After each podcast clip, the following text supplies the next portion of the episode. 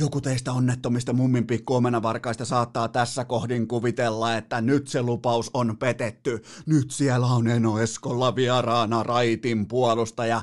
Ää, ei pidä paikkaansa, koska vieraana on ex-raitin hyökkääjä Oliver Kaski. Todella mielenkiintoinen tarina. Oikeastaan ihan niin kuin jostain äh, 7-8 pakista, jostain katsomosta yhtäkkiä SM-liigan MVPksi. Sen jälkeen NHL-lappua. Nyt siirto KHL. Siellä kaikki asiat on levällä. Kasken kaikki viisumit, kaikki on mukavasti rempalla. Ukko on vihdoin saatu liikkeelle, mutta tämä on mielenkiintoinen vierailu, koska sieltä on tultu aika pitkä matka aika lyhyessä ajassa. On MM-kultaa, SM-liigan MVP, äh, Ville Niemisen valmennuksessa. Hyvin, hyvin mielenkiintoinen tarina ja jääkiekkoilija. Paljon, paljon muutakin tässä urheilukästin. Heti viikon kärkijaksossa mennään kesäkautta viimeinen kesäkauden viikko, joten eiköhän mennä.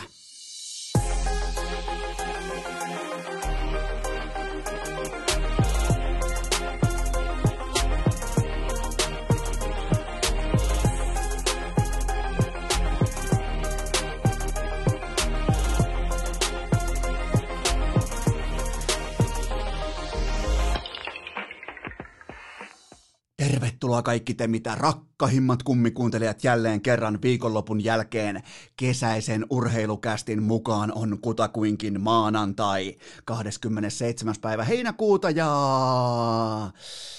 Mä en tiedä, miten tämä seuraava ajattelumalli tai ajattelujatkumo toimii naisten kohdalla, mutta meillä poikalapsilla, me jotka ollaan vähän niin kuin hitaammin kehittyviä, vähän monin paikoin typerämpiä, niin meillä se menee niin, että meistä kaikki on ollut tilanteessa, jossa tullaan vaikka vähän ollaan rymytty pitkin Helsingin yötä, Porin yötä, Tampereen yötä ja oltu vähän kaveriporukalla vaikka mökillä. Ja sen jälkeen sieltä tulee sieltä kotoa sellainen lyhyt, mutta sitäkin paljon puhuttelevampi palaute, jossa todetaan näin, että ei ei, mä en ole vihanen, mä olen vaan pettynyt. Ja silloin sä voit olla jätkänä aivan varma, että kaikki on peruttu, kaikki menee seuraavan tommosen kolmen neljä päivää joko mökötyskulttuurin tai sitten ihan vaan kollektiivisen päin helvettiä menon tiimoilta. Se on ihan pommivarma homma silloin, kun ei olla enää suuttuneita, vaan ollaan ihan avoimesti ja ihan avoimin kortin pettyneitä, niin se on melkein pahin mahdollinen lause, mihin jätkä voi tai mieshenkilö voi törmätä. Just sanotaan vaikka tollain kevyt torstaista sunnuntaihin jätkien mökkireissu, siellä on vähän tota ja tätä, ehkä joku keksi jonkun siistin idean, että hei, soitetaan keskellä yötä tonne, teksataan tonne, hei, tehdään tollain, öö, ei hyviä ideoita, ja sitten kun sä meet kotiin, vähän tunnustelet markkinaa siinä ovella, että no, moi, moi, ei mitään, että ollaan fressinä, vaikka on aivan jäätävä olo, että oikein on varma, että mikä on päivä, tuntuu sellainen, öö, vähän niin kuin, seuraisit kaikkia tapahtumia vähän tuosta ulkopuolelta, vähän niin kuin kokeilet silleen, että äh, vaikka meet vaikka johonkin saunaan, sä tiedät, että siellä on ollut joku vaikka pesuvati tai ämpäri, jossa on vettä, niin totta kai sä vähän sormella niin kuin ensin testaat silleen, että, että minkäs lämpöstä tämä on, niin sä samalla tavalla kokeilet vähän sieltä, että sulla on vaikka avovaimo, vaimo, tyttöystävä, niin sä vähän niin kuin kokeilet sitä, että no, täällä ollaan, että moi, miten on viikonloppu mennyt, ja sitten sen jälkeen, kun siihen tullaan aika nopeasti kertomaan, että ei olla vihaisia, iloisia, vaan ollaan pettyneitä, niin se on melkein pahin mahdollinen kortti, mikä sulle voidaan lyödä siinä tilanteessa kouraan, mutta, mutta, mutta, mä oon tällä hetkellä en vihainen, mä oon pettynyt NHLlle. Mä joudun valitettavasti perumaan NHL-kauden vielä kertaalleen, koska mä en voi kuvitella elämää sellaisessa maailmassa, jossa ammattilaiset, ne jotka laskuttaa joka saatanan kuukausi tehdystä työstä, asiantuntijatyöstä NHL-nimisen organisaation leivissä, ne tuottaa TV-kanavaa, sisällöntuotantokanavaa nimeltä NHL Network, niille annetaan tehtävä, se on hyvin yksinkertainen tehtävä, joka on todella vaikea vetää vihkoon nykypäivän statistiikalla, Vi- vielä jos sulla on kaksi silmää, sulla on jonkinnäköinen looginen päättelykyky, sä pystyt ehkä niinku erottelemaan puhutaan hevonpaskan laadusta, näin poispäin, ihan normielämässäkin, vaikkapa pilaantuneen maidon laadukkaasta, äh, fressistä maidosta, se ei ole vaikeeta. Niille annettiin tehtävää, että määritelkää tämän hetken, just tämän päivän, nyt kun me istutaan tässä tuottajakopen kanssa, määritelkää 20 parasta NHL-puolustajaa ja nämä onnettomat pikkukusitassut, ne ei saanut Miro Heiskasen nimeä tälle listalle, mikä olisi ollut ihan siis yksinkertainen tehtävä, että vaikka on epäseksikäs organisaatio, vaikka on jostain Texasista, missä on vain Jumala jalkapallo ja kirkko ja siihen vielä perhe, vaikka on vain 180 maalia tehnyt organisaatio, voittaa pelejä 1-0, 2-1, 3-1, näin poispäin, low scoring team, erittäin vähän sellaista seksikkyyttä, erittäin vähän tällaista niin kuin vaikka Toronto-tyyppistä tulivoimaa tai Colorado-tyyppistä tulivoimaa, niin jotenkin on pystytty tekemään. Miettikää, 20 puolustajaa on kuitenkin aika paljon. Tuleeko joku nyt Tuleeko joku nyt ihan vakavissaan väittämään mulle, Eno Eskolle, täällä kun mä oon en vihasena, vaan äärimmäisen pettyneenä siitä, että et jotkut kehtaa tehdä tällaisen listan, että siitä jää ihan selkeitä kärkinimiä pois ja näistä. Ja ihan keskeisimpänä vielä Miro Heiskanen, jonka fanclubin puheenjohtaja mä olen edelleen. Tämä aiheuttaa pettymystä, ei niinkään sellaista vihasuuden tunnetta, tämä on pettymyksen tila mulle. Ja mä oon tällä hetkellä vielä erityisen anteliaalla tuulella, koska mä heitän luen tuosta listalta vain viisi nimeä. Maistelkaa, maistelkaa, tunnustelkaa näitä nimiä. Charlie McAvoy, Quinn Hughes, äh, Jacob Slavin, sitten on tota, äh, Erik Carlson ja Sea Deodor. Niin miten kukaan voi näitä vaikka, vi- mä, mä, mä annan nyt mennä, siellä on kaiken näköistä hiipparia ja muuta, se on hyvin mielenkiintoinen lista. Siinä on paljon oikeitakin nimiä ja paljon sellaisia, mihin Heiskasella ei tietenkään riitä, mutta täällä on ihan jostain niin kuin vitsikirjan puolelta kaivettu osa porukasta tänne, jos ei siellä ole yhtä liikan parhaista kiekon, äh, kiekon äh, paineen alta nostavia pakkeja, ne jotka pystyy ihan oikeasti tekemään joukkueen pelaamisesta helvetin paljon helpompaa, tehokkaampaa ja parempaa sillä, että ne tuo joka kerta sen pakin om, äh, kiekon omista ulos millä tavalla tahansa, mitä prässiä vastaan tahansa. Se on samalla myös Dallasin suurin piirtein ainoa pakki, joka sen pystyy tekemään ja, ja tota, Äh, tässä on varmaan niin kuin tultu siihen tilanteeseen, vähän niin kuin mökkireissulla sen jälkeen, kun tulee se pettymys, ei niinkään viha, niin siellä on todella vahvaa itse tislattua lasissa mukana, koska tämä on jotenkin, tämä on härski, tämä on perversi lista, että tällaisia virheitä, mä joudun valitettavasti nyt perumaan NHL-kauden, tämä taitaa olla jo kolmas kerta laatuaan, kun mä joudun eri syistä perumaan, ainakin pari ranen loukkaantumista ja nyt sitten vielä tällainen niin kuin, ihan alkeellinen virhe, jätetään yksi parhaista, ei ainoastaan puolustajista, vaan pelaajista pois. Top, äh, top 20, miettikää pakkipareja, alkakaa latomaan pakkipareja parhaasta huonoimpaa päin NHL. Kertokaa mulle, että Miro Heiskanen ei mahu top 10 pakkipareihin, siis siellä voisi olla vaikka Hedman Jossi, sitten voisi olla Kaasov ja sitten voisi olla vaikka äh, Seth Jones, Makar, Hamilton, Letang, äh, Verenski, Pietrangelo, mutta kyllä siinä kohtaa pitäisi jossain niin 7-8 pakin kohdalla pitäisi alkaa löydy, löytymään sitten meidän Miroa. Ihan kaikilla mittareilla ää, ilman minkäännäköistä meteliä tai YV-vastuuta tai YV-tehokkuutta. No vastuuta on, mutta tehokkuutta ei, niin 68 peli 35 paunaa, tasaviisikoin 28 pistettä näistä, eli YV ei tapahtunut oikeastaan yhtään mitään, ja Dallasilla vain 180 maalia tehtynä, ja se on siis koko liikan neljänneksi heikoin määrä. Siellä on vain roskistulipalo ja sitten siellä on pari muuta, olisiko Los Angeles Kings vielä alapuolella, mutta siis tämä on sivistymätön listaus, tämä on heikko listaus. Tämä on just se sama tilanne, kun te tuutte sieltä jätkäporukalta, sä tuut himaa ja sitten sulle sanoo että vaikka avovaimo, että mä en ole vihanen, mä oon pettynyt, niin mulla on nyt ihan, meillä on täällä tuottaja Kopen kanssa ihan täsmälleen sama tilanne, me ollaan äärimmäisen pettyneitä. Ei tää meillä on vihasia, me joudutaan vain niinku sellainen puolittainen hymynkare naama, naamatauluilla, me joudutaan perumaan tämä NHL-kausi. Kaikki on tähän saakka mennyt hyvin. Kaikki askel rauhassa kerralla ja tähän se sitten perutaan. Tähän menetetään kaikki. Miettikää, on ollut uhka, on ollut pandemia, on ollut vaikka mitä tapetilla. Ja sitten koko homman muni itse NHL, joka ruokkii itse omaa TV-kanavaansa, joka palkkaa mit mittavin kuluerin sinne ison oikein niin kuin käy Herran Jumala paikallisen Dressmanin nostamassa tyhjäksi, että saadaan asiantuntijat näyttämään oikein niin kuin lätkäjätkiltä ja ne vetää aivan vihkoon näin yksinkertaisen tehtävän, missä Miro Heiskasen olisi pitänyt löytyä suurin piirtein ää, tuota, nopeasti kun katsoo, niin ehkä sieltä 12 tai 11, riippuen vähän siitä, että mitä haluaa painottaa, mutta just nyt, just tämän hetkisen, hetkinen tilanne NHL on se, että kun aletaan laittamaan pakkeja paremmuusjärjestykseen, niin kukaan ei voi tulla sellaisen listan kanssa ulos, jossa Miro Heiskanen on top 20, joka on todella iso määrä pelaajia, laatupelaajia, että hän olisi jotenkin sen ulkopuolella. Me voidaan debatoida top 10, sulla voi olla siihen loistavat argumentit, mutta tämä top 20 ei minkään näköistä debatin varaa, pidetään pien tauko ja mennään eteenpäin.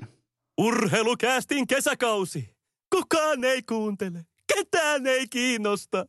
Ja nyt kun tässä oikein puntaroi asiaa, niin siitäkään meillä ei ole mitään epäselvyyttä, etteikö sun pitäisi palata salille, tehdä comeback sinne pajalle. Tämä on kaupallinen yhteistyö ja tämän tarjoaa liikku.fi, koska sun kannattaa nyt ehdottomasti teettää oman itsesi tähden. Älä ole kuin NHL Networkin asiantuntijat. Ne vetää vihkoa, sulle ole siihen varaa. Mene osoitteeseen liikku.fi, koska sä oot todennäköisesti pitänyt vähän taukoa. Se on ihan fine. Se on ihan ymmärrettävä päivää, on ollut koronaa, on ollut hellekausia, kaikkea tätä, kivoja kesäretkiä, se on ihan ymmärrettävää, mutta älä anna kropan tottua siihen, että se on vaan sitä sohvaa, tai se on vaan sitä kävelyä, tai se on vaan sitä lenkeilyä. Käy vähän siellä, käy hakemassa siellä salilla ne toistot sisään, koska se mikä on kenties se lihasmassan tai niin kuin lihaskunnon tiimoilta kadotettu, niin se tulee myös nopeasti, yllättävän nopeasti ja tehokkaasti takaisin, joten mene osoitteeseen liikku Iltalehti.fi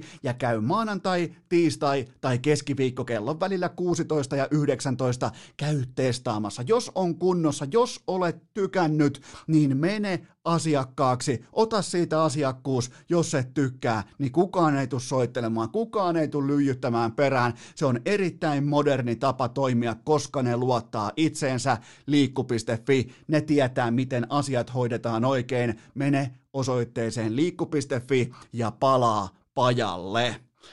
Tähän kylkeen mulla on vielä huippunopea K18 tuoteinformaatio. Sen tarjoaa Kulpet, se on maanantai, se on yhtä kuin tuplausviikko käyntiin, eli tänään kello 12 lähtee liikkeelle tuplausviikko. Siellä on jälleen kerran vähintään viiden tonnin jackpotti jaossa. Voi olla enemmänkin, en tiedä lopputuloksia sunnuntailta, mutta voi olla hyvinkin jopa seitsemän tonnin potti. Kannattaa ainakin käydä vilkaisemassa. Ja muistakaa minimipainokset, muistakaa markkinatoppikertoimet. Aina kun pelaatte ja muistakaa sinkkukohdessa se on ainoa, valitettavasti se on ainoa voittava kaava. Joten kaikki lisäinfo Kulpetin sivustolta ja kaikki pelaaminen sekä Maltilla että K18. Maanantai nurhelukääst, kuin ense ilman Aleksi Btä. Tuottaja Kobe myhäilee sekä nuolee expallejaan sangen onnellisen näköisenä tuossa vieressä, koska hänen legendaarinen kysymysreppu on aivan pullollaan kysymyksiä, mutta tällä kertaa tämän viikonlopun jälkeen siellä on myös poikkeuksellisen paljon palautetta ja joku siinä Ville Niemisen vierailussa oli, että se osu teillä johonkin. Vähän niin kuin urheilijasta voi sanoa, että jollakin on se, jollakin niin kuin on se tietty kyky, se on vaikea jotenkin kuvailla ja saada kiinni, että mikä se kyky on, kun se ei ole, niinku, se ei ole nopeutta, se ei ole taitoa, se, vaan se on se joku juttu, joku, kelle sä annat pallon kun just ennen summerin soimista, kelle sä annat kiekon vikaan aloitukseen, kelle sä annat jalkapallon vaikka ratkaiseva rankkari, näin poispäin, niin jollakin on se, se kyky, se, ja Nemolla oli se, se, jotenkin se haki teidät siihen, se se kannattaa mennä kuuntelemaan. Jos et ole vielä kuunnellut, niin, niin, niin tota, ehdottomasti Ville Niemisen vierailu. Ja se, mikä oli mukavaa huomata, niin, niin tota, aika monelle puri myös tämä kontrasti, että, että maanantain jaksossa ihan selkeästi, tietoisesti ja tarkoituksella isoa kuvaa sitä, miten tarina kuljettaa kokonaiskuvaa yksittäisen niin kuin urheilijan ja nyttemmin valmentajan uralla, miten ne kiintopisteet kohtaa toisensa, kun taas sitten keskiviikkona ihan tietoisesti tietoisesti all business mode, eli kun sä oot yksi 31 NHLn GMstä, niin se tiivistäminen, sitten se, että mitä tuodaan julki, millä tavalla. Se oli myös klinikka. Jarmo Kekäläinen näytti, että miten johdetaan laivaa, miten, miten pidetään niin fokus niissä asioissa, mihin voidaan vaikuttaa. E, e, koronat kaikki, ne on jossain tuolla, meidän fokus on tässä. Joten oli kaksi hyvin erilaista vierailua ja se oli jotenkin niin kuin jäi itsellekin mieleen, että se oli urheilukästille erittäin laadukas, moneltakin kantilta erittäin laadukas viikko, mutta nyt kuitenkin hypätään kysymysten maailmaan. Täällä jonkin verran kysymyksiä, jonkin verran jääkiekkoa löytyy myös muita lajeja, joten napataan ensimmäinen kysymys pöydälle. Patrick Laine ottaa kuplaan mukaansa vain pleikkarin ja hammasharjan. Mihin tämä asettaa odotuksesi? No tota, tässä on ihan selvästi nyt lähdetty heittämään pois kaikkia häiriötekijöitä, joten tässä on ihan minimaalinen määrä tällaisia ulkopuolisia häiriötekijöitä ja maksima- äh, maksimaalinen fokus itse suorituksessa, joten muutenkin toi Laine on vähän pitänyt liian kauan tiettyä mystiikan verhoa, sellaista tiettyä... Äh, saavuttamattomuuden statusta itsellään. Nythän on ilmeisesti myös ihan täysin alasti, koska myöskään vaatteet ei lähde mukaan, joten kai tässä on tällainen niin kuin Petri Matikaistyyppinen lähestyminen tätä tilannetta. Nyt on kaikki muut keksii tuolla tekosyitä. Siellä on niin kuin tekosyyvihko, on jo kuulkaa, se on monilla pelaajilla, varsinkin epävarmoilla supertähtipelaajilla, niin se tekosyyvihko on jo esillä, niin ainakin Laine haluaa tehdä selväksi, että mulla on vain pleikkari, mulla on vaan hammasharja, aletaan hommi, joten tota, kyllä tässä on niinku selkeä, että mä pärjään näillä, mä keskityn tähän, mikä on mun duuni, ja on, mun mielestä tämä oli niinku, tämä antoi, vaikka tämä oli totta kai vitsailua, tämä oli niinku, tällaista niinku lainemaista leukaa, mutta kyllä tuossa silti niinku paistaa läpi se, että fokus on nyt siinä tuloksen tekemisessä, koska se on kuitenkin se, mistä hänelle nyt tämä vuosi maksetaan. Samalla lapulla mennään myös ensi vuosi. Ja sen jälkeen sen tuloksen pitää olla niin kova, että sieltä tulee niitä keltaisia lampoja, niitä tulee sellaiselle liu. Sä voit, järjestää, sä voit ostaa lampotehtaan omaa kotiin jonnekin Tesomalle. Niin tota, se on se tavoite, todennäköisesti Laine. Se olisi muuten kova, kun olisi oma Lamborghini tehdas, joka tekisi pelkkiä keltaisia lampoja. Mutta mä näkisin, että Laine on aika hyvin fokusoitunut just tähän hetkeen ja hänen omaan duuninsa, joka on maalin teko. Ja se, mikä oli mielenkiintoista, niin joku mun seuraajista tai kuuntelijoista bongas, että Laineella oli treeneissä CCM-maila. Ja tota, mä en ole ikinä nähnyt Lainetta millään muulla mielestäni kuin Bauerilla. Ihan voi olla, että, mutta tämä on, niin kuin, tämä on mun sellainen valokuva muistityyppinen hetki hänen urastaan, mutta sillä oli CCM tikku käsissä, joten pitääkö tässä nyt alkaa kuitenkin valmistautumaan Consmite loppukesään, nyt kun on tällainen tehty merkit. Mä en oikein, olikohan se vaan jonkun muun mailla tai mitäköhän oli tapahtunut, mutta kuitenkin vähän siellä on nyt uutta lainetta, siellä on fokus on selkeä ja, ja tota, mä, otan, mä otan siis tietenkin, totta kai silloin on ollut neljä kuukautta aikaa laittaa itseään valmiiksi tätä hetkeä varten ja, ja tota, hänen kuitenkin työkuvansa on äärimmäisen suppea. Mä, mua ei vieläkään kiinnosta se hevonpaska, että ö, nykypäivän laine tekee, tekee paljon töitä omiin päin tai pelaa oman alueen siniviivan kulmat fiksusti tai on. Ei, ei, ei mä en halua kuulla tuosta sanakaan. Mua kiinnostaa se, että mitä tehdään kiekon kanssa, kun hänellä on se kiekko ottelua kohden ehkä lavassa tuommoisen 25-30 sekuntia, niin mitä se tekee sillä ajalla ja mihin se toimittaa sitä kiekkoa. Ja se kuitenkin se toimituskohde on se punaisilla putkilla rajattu maaliverkko, ja se on se laineen tehtävä, joten mä otan paljon laineelta, mennään seuraavaan kysymykseen.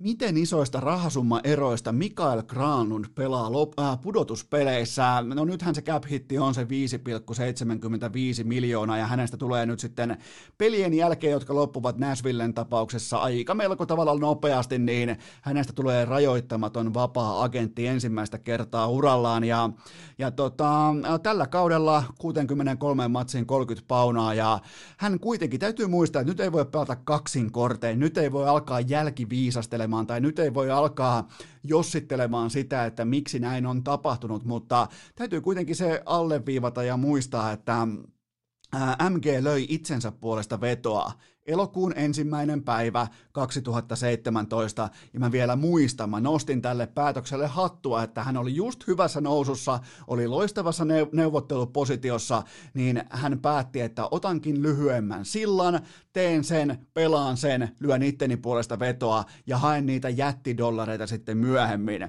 Joten tota, mä nostan edelleen sille hattua, että se uskalsi katsoa sen kortin, että mitä jos, ettei tarvi sitten jossitella sen niin kuin Nathan McKinnon tyylisen lapun kanssa, ettei tarvi jossitella sitten ö, seuraavaa kuutta, seitsemää vuotta. Joten tota, ei tämä nykytaso ei riitä jättidollareihin, mutta ainakin MG kävi katsomassa sen, että mihin saakka riittää. Tällä hetkellä hän on tuommoinen paremman keskiluokan NHL-pelaaja, aika peruspelaaja, niin peruspelaajalle kuitenkaan ei makseta kärkidollareita. Se on ihan, jos sä meet vaikka Applelle töihin tai Amazonille töihin, niin jos sä oot siinä jossain niin kuin keskellä pakkaa suurin piirtein sun työn arvo sille organisaatiolle, niin sieltä ei tule silloin niitä osakeoptioita, sieltä ei tule niitä e, e, jättibonuksia näitä. Ne, ne vaan kuuluu osa bisnekseen ja, ja tota, hän kävi sentään lyömässä vetoa itsensä puolesta, vähän niin kuin vaikka Laine just nyt samalla tavalla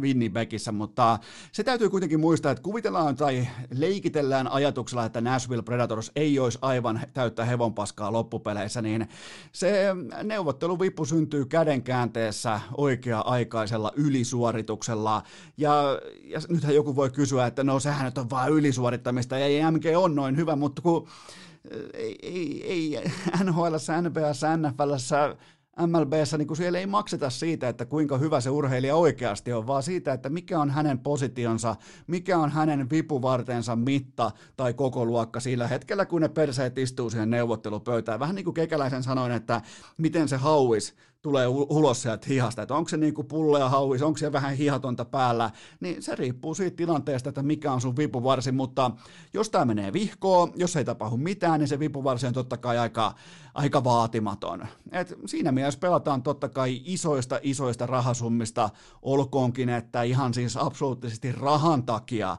MG ei tarvitse tehdä enää koskaan mitään, mutta kuitenkin yksi seurattava asia myös Nashvillen suuntaa tähän tota, loppukesän osalta.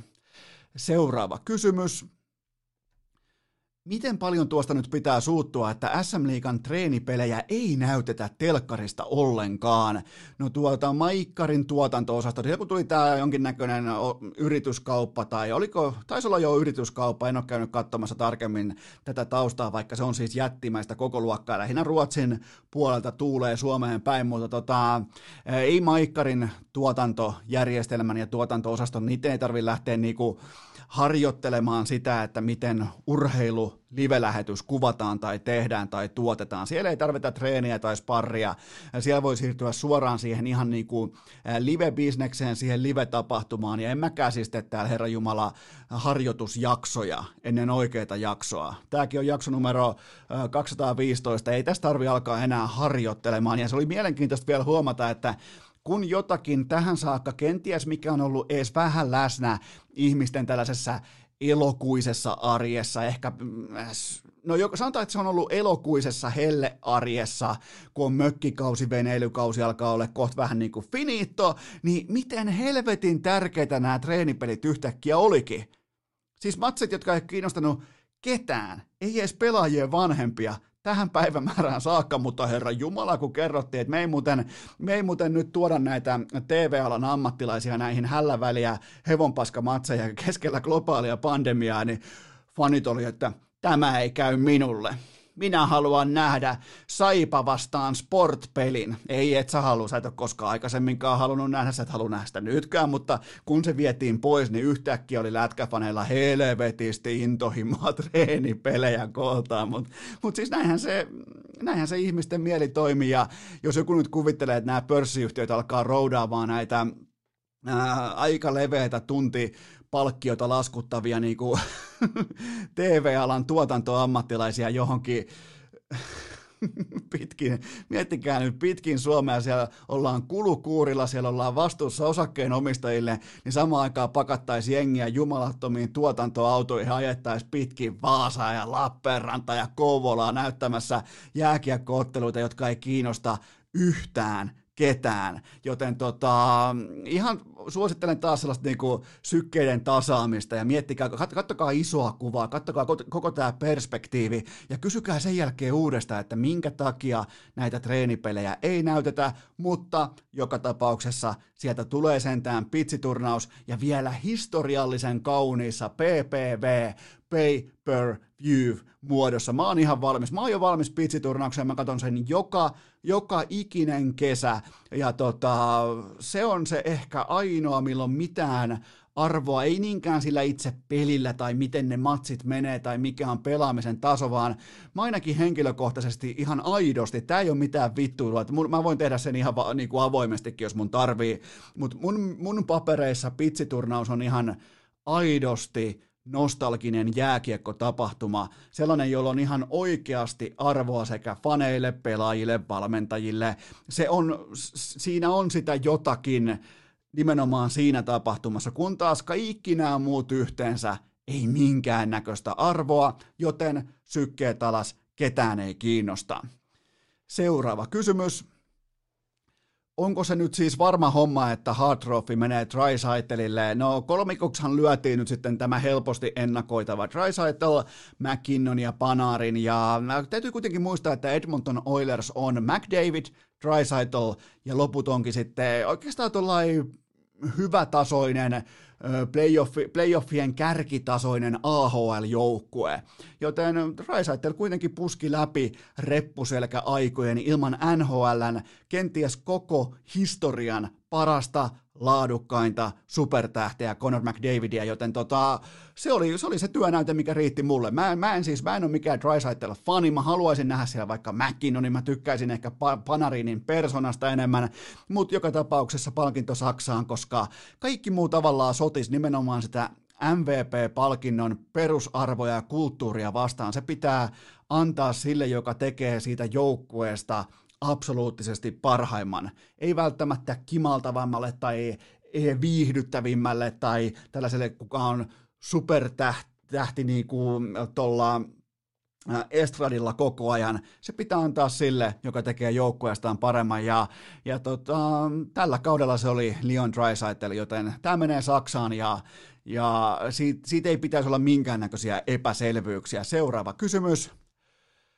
Äh, Seattle Kraken, mitähän tuo pitää sanoa? Seattle Kraken, Seattle Kraken, Kraken, ihan se ja sama, mutta kysymys kuuluu, että jatkoon vai roskiin? No vaikka mä en osaa sanoa sen joukkueen, mulla on hyvin vielä aikaa onneksi harjoitella, mutta siinä on oikeastaan aika kosoltikin aikaa vielä harjoitella, miten tämä nimi sanotaan oikein, mutta Seattle on henkeä ja vereen aito urheilukaupunki, josta vain idiootti vie organisaationsa pois terveisiä vain Oklahoma City Thunderin NBA-organisaatiolle. Kaikki on mennyt siellä varmaan todella, todella hyvin. Öö, kolme menetettyä MVP-pelaajaa. Miettikää, jos ne olisi jäänyt Seattle ja Supersonicseihin, niillä olisi, niillä olisi ollut ihan erilainen vipu Duranttiin, Hardeniin, Westbrookiin, ne kaikki pelaa nykyään jossain muualla, ne sai ne kaikki, ne menetti ne kaikki, ja siellä on siis, tässä on kaikki tämä nimi, mytologia, historia, logo, kaikki on mun mielestä tip-top. Tämä oli hienosti presentoitu, tyylillä tuotu sisään.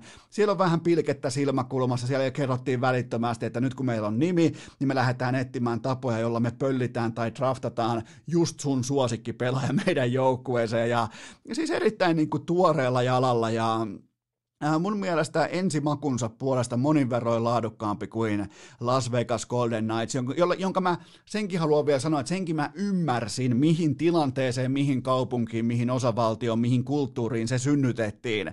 Mutta tässä Seattlen tapauksessa tässä on sitä jotain, mikä puhutteli välittömästi, joten, ja se on vielä kaikille lisäksi on erittäin maksukykyinen yritys, jättiyritysvetoinen markkina-alue ja se eristyneisyys lienee sellainen ainoa. Se on vähän niin kuin Vancouver, että se on jossain tuolla. Tulee siis olemaan matkustuskilometrejä aivan helvetisti, mutta tykkään tästä värit, kaikki logot, jotenkin niin kuin heti, että aha, toi on selvä tapaus, ei muuta kuin jengi askii vaan ja pelit käyntiin, tästä tulee hyvä, mutta, mutta tota, kyllä siellä varmaan jossain Oklahoman, Oklahoma Cityn suunnalla pohditaan vieläkin, että se oli vielä joku ihan naurettava se siirtopäätös silloin, kun Supersonicsit päätettiin siirtää Oklahomaan. Siis se liittyy todennäköisesti, pitäisi jotenkin niin kuin muistaa, että tämä kuuluu ihan yleissivistykseen, mutta siinä siis voitettiin siis ihan käpyjä. Ihan, ihan siis niin kuin, muutaman niin kuin verohelpotuksen tai jonkun takia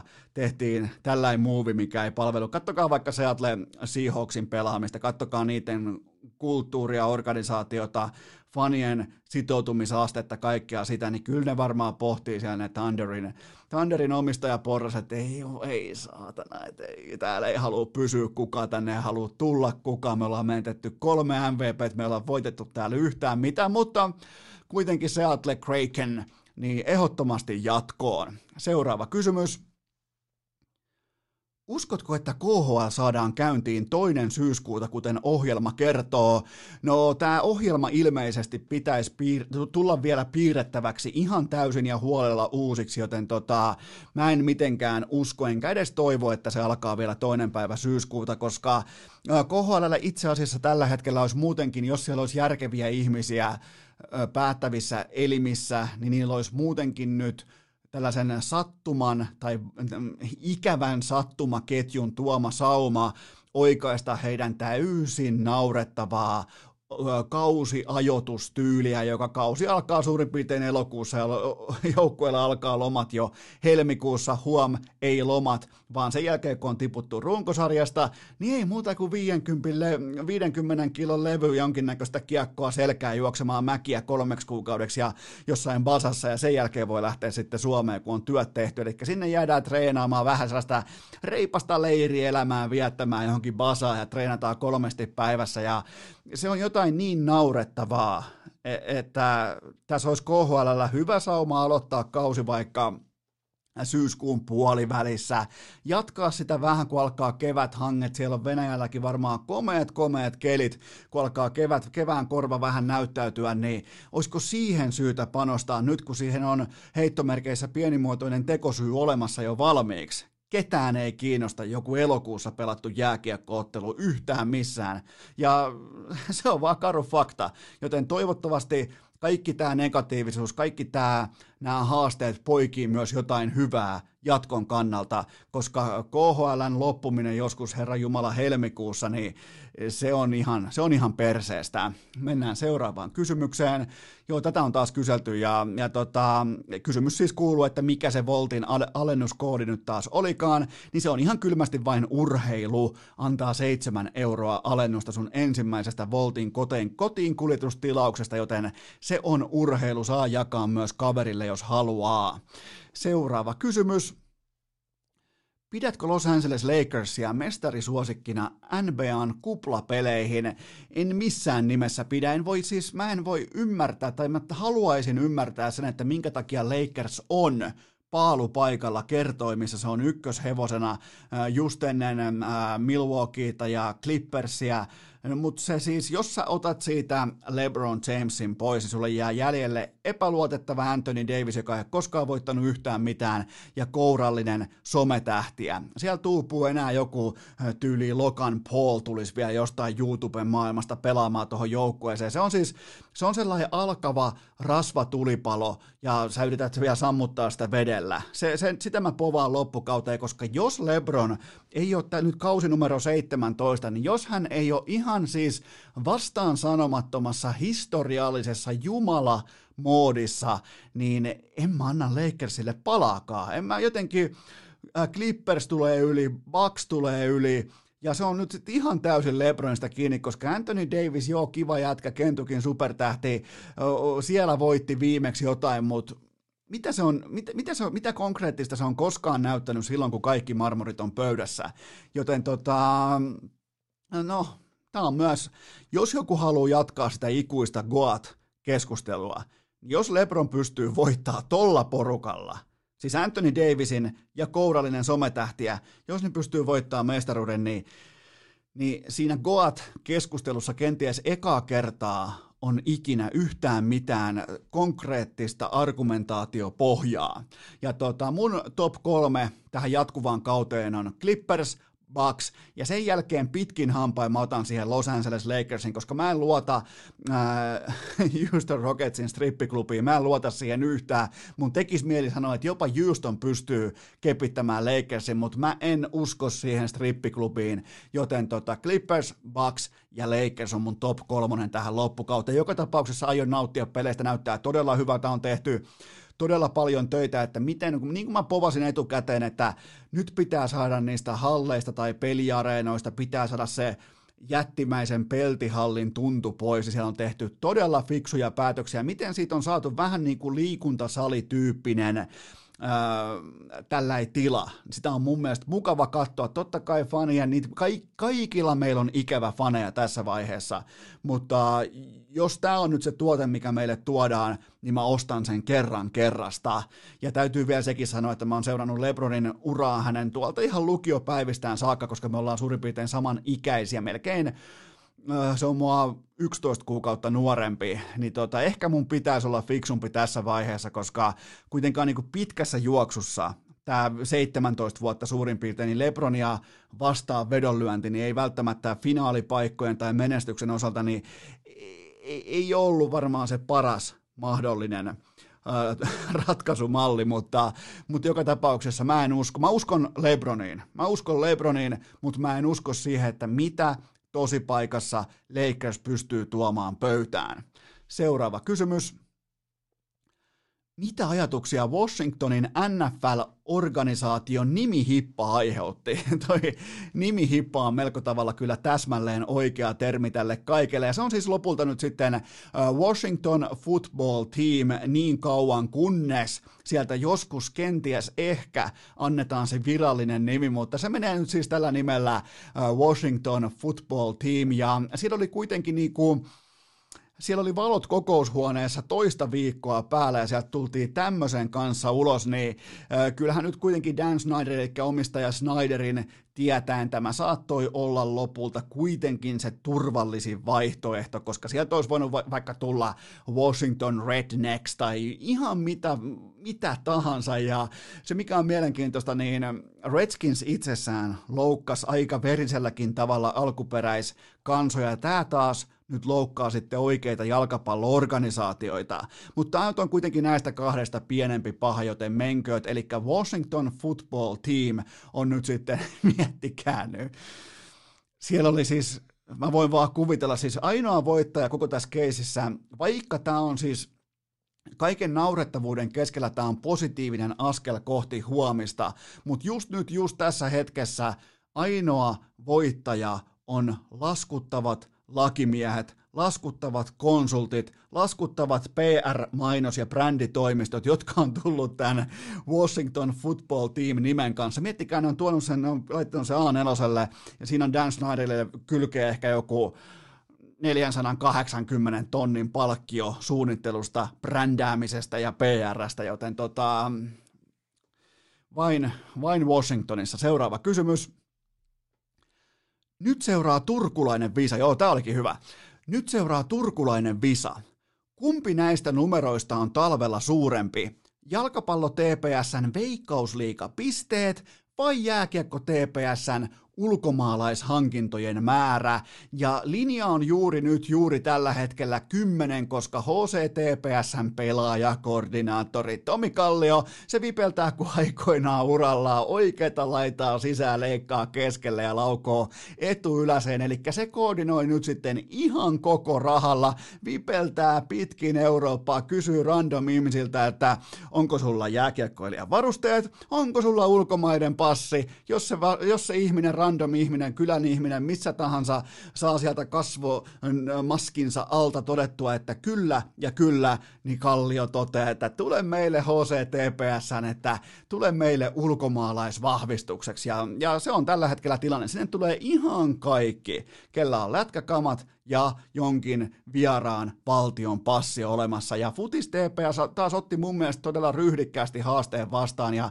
ne heitti Tommi Pikkaraisen jo ulos tosta, ne otti neljä matsia kuokkaan, heti kärkeä laitto Pikkaraiselle kenkää. Ja siellä ollaan nyt sitten hyppäämässä tähän niin kuin turkulaisen uskottavan urheilun kelkkaan sitten tämän kautta, että se on neljä matsia koutsi ulos ja haastamaan pistemääräisen. Ehkä niiden pitäisi pystyä voittamaan kolme ottelua ja naaraamaan vaikkapa yksi tasapeli, mutta mutta mä silti uskon, että jääkiekko pysyy herrana Turussa, koska vähän niin kuin aikoinaan Yön ritari elokuvassa, siinä oli puolustusasianajaja, joka feikkipyssyllä ammuttiin ja se otti sen aseen. Sen jälkeen sanoi, että jo, että kannattaa hankkia amerikkalainen ase ja kaikki odotti, että nyt tämä oikeusistunto on on seis, niin se toteaa vain, että arvon tuomari en ole vielä lopettanut, joten Tomi Kalli on vähän samanlaisessa tilanteessa, että nyt, nyt, nyt ollaan vasta alussa, nyt ollaan vasta keissin puolivälissä, eiköhän sieltä tule vielä eiköhän siellä saada tusina täyteen nyt ennen elokuuta, sen jälkeen voisi lähteä hakemaan tällaista niinku ihan, ihan jopa niinku koko joukkueen käsittävää ulkomaalaisvahvistusten ihan täyttä, täysrivi ulkomaalaisia, mutta siellä on tällä hetkellä, siellä on nähty valoja, se, se jossain tuolla horisontissa, se loistaa kirkkaana. Kävi kuitenkin miten kävi, niin turkulainen urheilu pysyy siinä niin kuin reality shown arvossa tässä maassa. Viimeinen kysymys. Meidän kaveriporukan piti mennä viikonloppuna hyppäämään kaivopuistoon benchiin. Mistä tämä kertoo, että koko nosturi tuli edellisyönä alas? No, Tähän nyt lähtee ensinnäkin siitä, että älkää sortuko tekosyihin, koska nyt kun mä kävin katsomassa, niin siellä on kuitenkin se varanosturi varanosturi, joka nostaa sitä ykkösnosturia. Kiivetkää sen köyden kanssa siihen varanosturin varanosturiin ja hypätkää sieltä. Nämä on näitä tekosyitä, nämä on just näitä, mistä kekäläinen puhuu. Ei voi lähteä etsimään ulkopuolelta tekosyitä asioista, johon ei voi vaikuttaa. Nyt porukka kasaa kiipeette siihen varanosturin varanosturiin, ei muuta muuta kuin köyttä jalkoihin ja bentsiin. Bentsiin merkinnät vihkoo sitä myöten, kuten ne oli suunniteltu. Pysykää suunnitelmassa, joten ei tos niinku, nyt on ihan turha lähteä kasaamaan minkäännäköisiä tekosyitä, joten pidetään pien tauko ja mennään kohti Oliver Kasken vierailua. Urheilukääst! Tämänkin jakson teille tarjoaa Antti Raannan kesäjuhlien loputon piikki! Aivan tuota pikaa saatte kuulla, miten merkittävässä asemassa lahjonta on nykypäivän yhteiskunnassa ja elämässä, koska Oliver Kaski saapui urheilukästin vaatekomeroon vieraaksi. Saatte kuulla, että mitä hän toi meikäläiselle lahjaksi, lahjukseksi, tai oikeastaan tällä ei almu, millä hän kuvittelee, että hän pääsisi, hän ostaisi itselleen kritiikittömän tulevaisuuden urheilukästissä. Se on mielenkiintoinen keissi, ja siinä on myös se, että mä unohdin kertoa siinä oikeastaan keskustelun lomassa niin kuin normaalisti teen. Mullakin oli Kaskelle lahja nimittäin Suomi-Venäjä sanakirja. Kävin sen oikein erikseen ostamassa ja olin poiminut sieltä muutaman sanankin valmiiksi, mutta mä olin niin sokissa, koska sieltä tuli mulle hieno, hieno lahjus. Eli nyt tää kääntyi näin päin, että normaalisti mä olen se, joka vie jotain vieraalle. Se liittyy vaikka Aleksi B. leuanvetohanskat tai jotain vastaavaa, niin,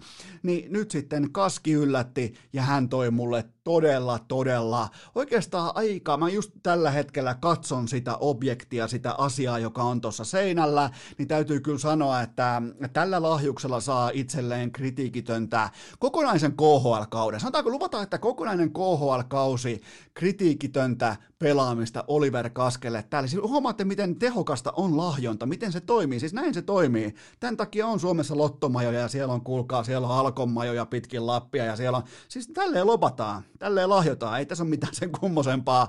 Maan avoin aina laadukkaalle, klassiselle korruptiolle, mutta nyt kuitenkin vakavoitetaan nuottia sen verran, että mulla on kaupallinen yhteistyö, jonka tarjoaa Space Bowling Oulu, Pori ja Tampere, eli nyt tarkkana Oulu, Pori ja Tampere, jos haluatte vaikka mennä viettää sadepäivää. Sadekausi on virallisesti kohta alkanut.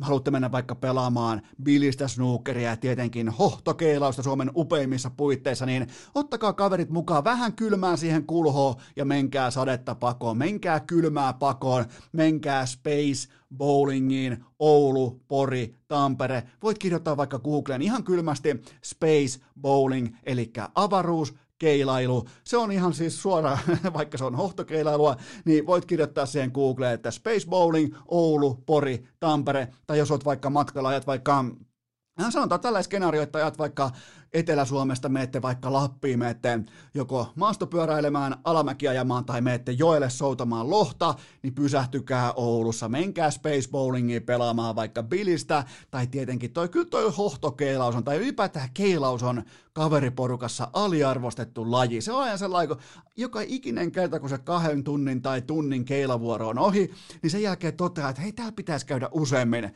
joten menkää Space Bowlingiin Oulussa, Porissa, Tampereella ja nyt siirrytään sitten kohti Oliver Kasken vierailua. Ja tota, se, on, se on mielenkiintoinen. Miettikää Porista stadiin, sen jälkeen SM Liikan MVP, jääkiekon MM-kultaa, NHL, kaikki tapahtuu nopeasti, terve, tervepäinen kaveri, hyvä perspektiivi siihen, että mitä on tapahtunut, mihin ollaan menossa ja minkä takia nyt tultiin oikeastaan kesken NHL, No totta kai tämä nyt on erilainen tilanne, mutta tämäkin antaa perspektiiviä siitä, kun päätöksiä tehdään, niiden pitää aina pystyä perustelemaan itse itsensä koko uran kannalta, joten nyt puheenvuoro siirtyy Oliver Kaskelle.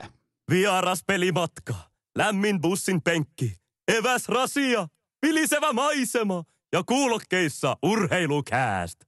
On aika toivottaa tervetulleeksi urheilukästin seuraava vieras ja hän on SM Liikan entinen MVP. Hänellä on MM-kultaa, mutta ennen kaikkea hän on porilainen pilottitakki ja ex-raitin hyökkäjä, koska pakkeja ei kutsuta. Oliver Kaski, tervetuloa urheilukästiin. Kiitos, kiitos. Pitkästä pitkästä aikaa nähdään. Viimeksi kun nähtiin, niin oli Game 1 IFKta vastaan. Voititte jonkun kuusi omena kotikentällä, teit siihen ujon 2 plus 2 tai jotain. Ja tultiin kummipojan kanssa pyytämään mailaa ja tuota tuota. Sä vaan kävelit ohi ja et sitten antanut tätä mailaa, vaan totesit, että annat sitten vaikka ottelusarjan jälkeen. Ja mähän sitten ehkä vähän siihen tuplasin vielä panoksia, että no anna sitten MM-kullan jälkeen. Ja nyt me ollaan täällä ja kun mä katson tähän mun vasemmalle puolelle, niin tuossa on tuollainen CCM-staka, jossa lukee kaskia, jolla on voitettu MM-kultaa, niin aika vahvalla tavalla kuitenkin tulit läpi tästä voimakkaasta häpeästä, jonka aiheutit sekä kaikille porilaisille, mutta myös kaikille jääkiekkoihmisille.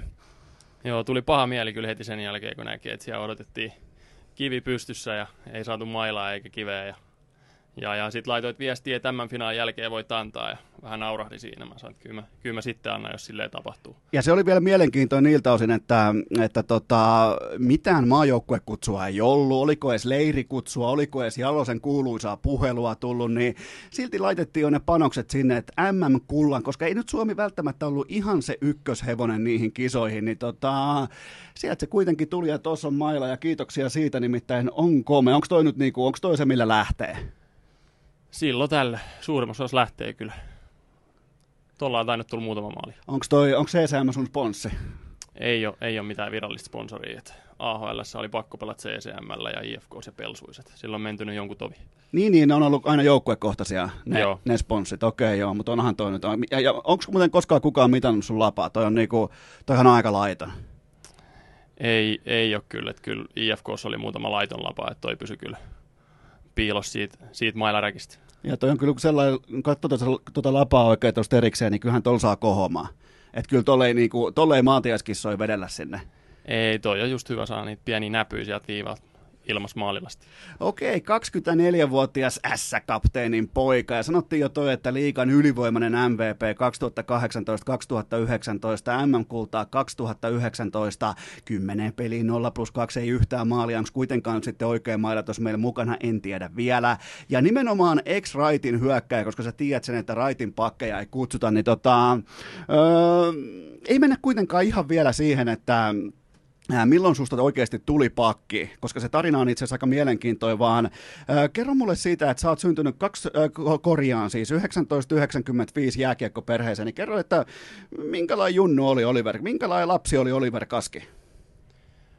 No, mitä on kuullut, niin aina oli joku pallo jalassa ja mailla kädessä ja aina on pelattu, että ei ole hirveästi mitään muuta leikitty. Että että aina kun pelit on jossain, niin sieltä mut on löytänyt kyllä. Oot sä ihan siis, sä oot ihan aidosti syntynyt niin kuin S-läisyyteen ja patarinnassa?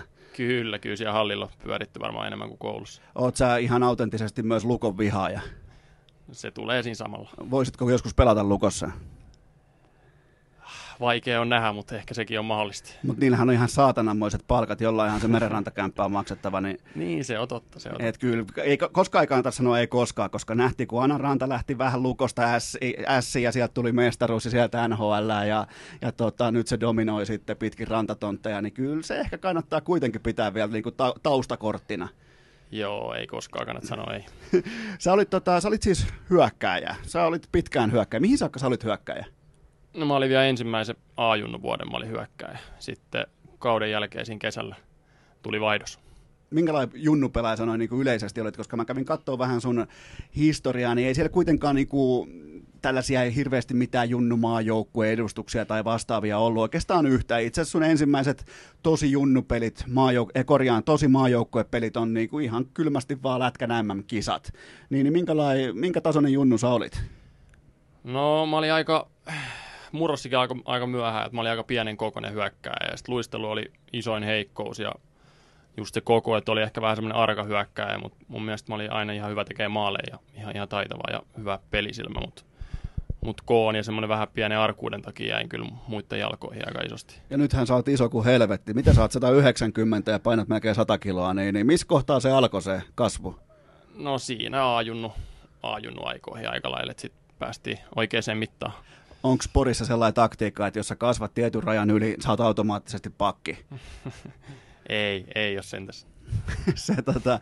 Mutta hei, täällä on mielenkiintoinen keissi tää. Sä lähdit Western Michigan University. Ensinnäkin onneksi olkoon, sä oot ylioppilas, sä oot porilainen ja ylioppilas, ei nimittäin kauhean yleinen kombo. Niin tota, mä kävin katsoa sun ylioppilaskuvaa, niin, niin siellä on kaikki sun kotipojat siinä kivasti rivissä. Kukaan ei äh, puhalla suurin piirtein alle kolmea promillea, ja siinä on oikein niinku rempse. Se on ensimmäinen Instagram-kuva, ootko koskaan käynyt siellä sun historiassa katsomassa, nimittäin mä teen mun skauttauksen aina IGstä, se on niinku sellainen timeline, mihin pitää pystyä nojaamaan, niin niin tota, se on aika kova pumppu kasa sieltä teidän juhlissa. Joo, siinä on seitsemän parasta kaveria edelleen ja taitaa olla meidän WhatsApp-ryhmä ryhmäkuva, toi kyseinen kuva. Ja varsinkin se, joka on sun, niin kuin, jos katsoo sitä kuvaa, niin se on äh, kuvasta, äh, kuvasta, kuvaa katsoen, niin se on sun vasemmalla puolella, niin se, se, ei enää, niin kuin, se, ei ole, se ei ole enää ollenkaan messissä, että tota, kenen juhlat, monelta ja miksi, vaan se oli, niin kuin, se oli keskitty suorittamiseen. Joo, se on itse asiassa keskilakko Henri pelasi Sapkos viime vuonna. Okei, okay, eli siellä on, niin, onko se kaikki jääkiekkoilijoita? Ää, suurin osa joo, että Ojamäen Niko löytyy siitä myös. Okei, niin on, siellä on sitten enemmänkin kultaleijonia. Onko toi muuten kultaleijona, onko se hieno titteli? No, kyllä se ihan kivat kuulostaa, pakko sanoa. No, onko tullut Poris mitään kisaristiäisiä tai jotain, missä on nimenomaan käytetty titteliä kultaleijona, Oliver Kaski tänään paikalla, Ää... autokaupan avajaiset tai jotkut, niin ootko käynyt? Ei ole, että Kotkanen ja Esperillä varmaan niitä muutama oli silloin 18 jälkeen, mutta itsellä ei ole kyllä ollut. Mutta se on se 18-vuotiaiden kultaleijonuus, niin se on vähän sellainen miten se nyt sanoisi, se on vähän sellainen, ei nyt välttämättä alennuskorin kultaleijonuus, mutta ei se aito ainakaan. Kyllä tämä teidän on aito. Niin, no en mä, en po- mä rupea niitä vertaamaan. Pojitellaan se... vähän, Kotkaniemi, pojitellaan vähän. No Jepu voi vähän pojitella. Se voi, voi. Huomaatko, se on tehnyt hauista pitkin kesää. Joo, mä näistä vähän tuossa jäällä, mutta ei näkynyt kyllä vielä luvia peliäillä sitä hauista. Herra oli Jumala, se oli, jos, se oli siis jossain Porin paadelissa ja sillähän ei pysynyt enää hihassa ollenkaan. Siis se oli Joo, siellä pitkin vittu Instagram. Joo, kyllä. Siis ihan käsittämättömät pommit. Mitä veikkaat monta kaappia hö- hönkäsee vielä tuohon NHL-kauden jatkeeseen? En tiedä, semmoinen piste per peli veikkaa. Mä luulen kanssa, että nähdään, nähdään kaikkien aikojen Kotkaniemi. Nyt mä en enää yhtään muista, missä me mennään, mutta tämä jotenkin lähtee aina porilaisten kanssa, tämä lähtee hyvin liikkeelle, mutta tota, öö, minkälaista oli ylipäätään, kun sä sanoit, että sulla oli vaikka just ylioppilaskuva, sulla oli seitsemän parasta kaveria, olette kaikki porilaisia, niin minkälaista oli kasvaa Porissa, koska helposti, tai niinku stereotypiahan on se, että karhun kaljaa, iltaisin tapellaan ja ajellaan mopolla pitkin keskusta ja huuetaan. No musta tuntuu, että mä, mä pysyin vähän, vähän ulkopuolella siitä pahimmasta porukasta, mikä oli siinä junnuvaiheella. Että et, et, pelasin kumminkin noissa kakkosjoukkueissa sun muita, niin mulla tuli vähän kaveriporukka sieltä vähän muualta, mikä oli mun mielestä hyvä. Ja, ja, ja ollaan oltu tosi tiiviisti sieltä asti niin kuin tähänkin päivään. Et, et ehkä mä oon ottanut vähän rauhallisemmin kuin semmoinen perusporilainen nuori. Oletteko te jopa vähän niin kuin Porin tällä akateeminen siipi? no ei, ei, kyllä siinä muutama, opiskelija on, mutta ei, ei sentäs. Se olisikin muuten nätti. Joku, jonkun pitää fotosopata sellainen, mistä te olette niinku lukemassa jotain filosofista opusta jossain. Kaikki muut teidän äh, ikäluokkalaiset on siellä ajamassa PVllä pitkin keskustaa. Sitten tiedätkö, kun mm. porilaiset alkaa huutamaan, jos, mistä se muuten johtuu, että, että porilaiset, kun ne juo sen suurin piirtein ehkä viides iso karhu, niin ne alkaa sille, se jatkuva huutaminen alkaa vaan. Niin onko on, on, sulla tässä, niinku, onko sun DNAssa ollenkaan tätä porilaisuutta mukana? En mä tiedä, ehkä se viiden jälkeen vähän alkaa enää, niin nousee kaikille. Niin, mutta kun se ei, niinku, se ei niinku silleen, te, teillä on totta kai eri asia teillä akateemisissa piireissä, mutta, mutta tota, kun se alkaa, niinku, siinä ei tule enää sanoja, niin vaan se on niinku huutoa vaan. Se on sellaista kovaa napakkaa huutamista, ja sitä, se, se jatkuu niin kauan, kuin festivaalit on voimassa.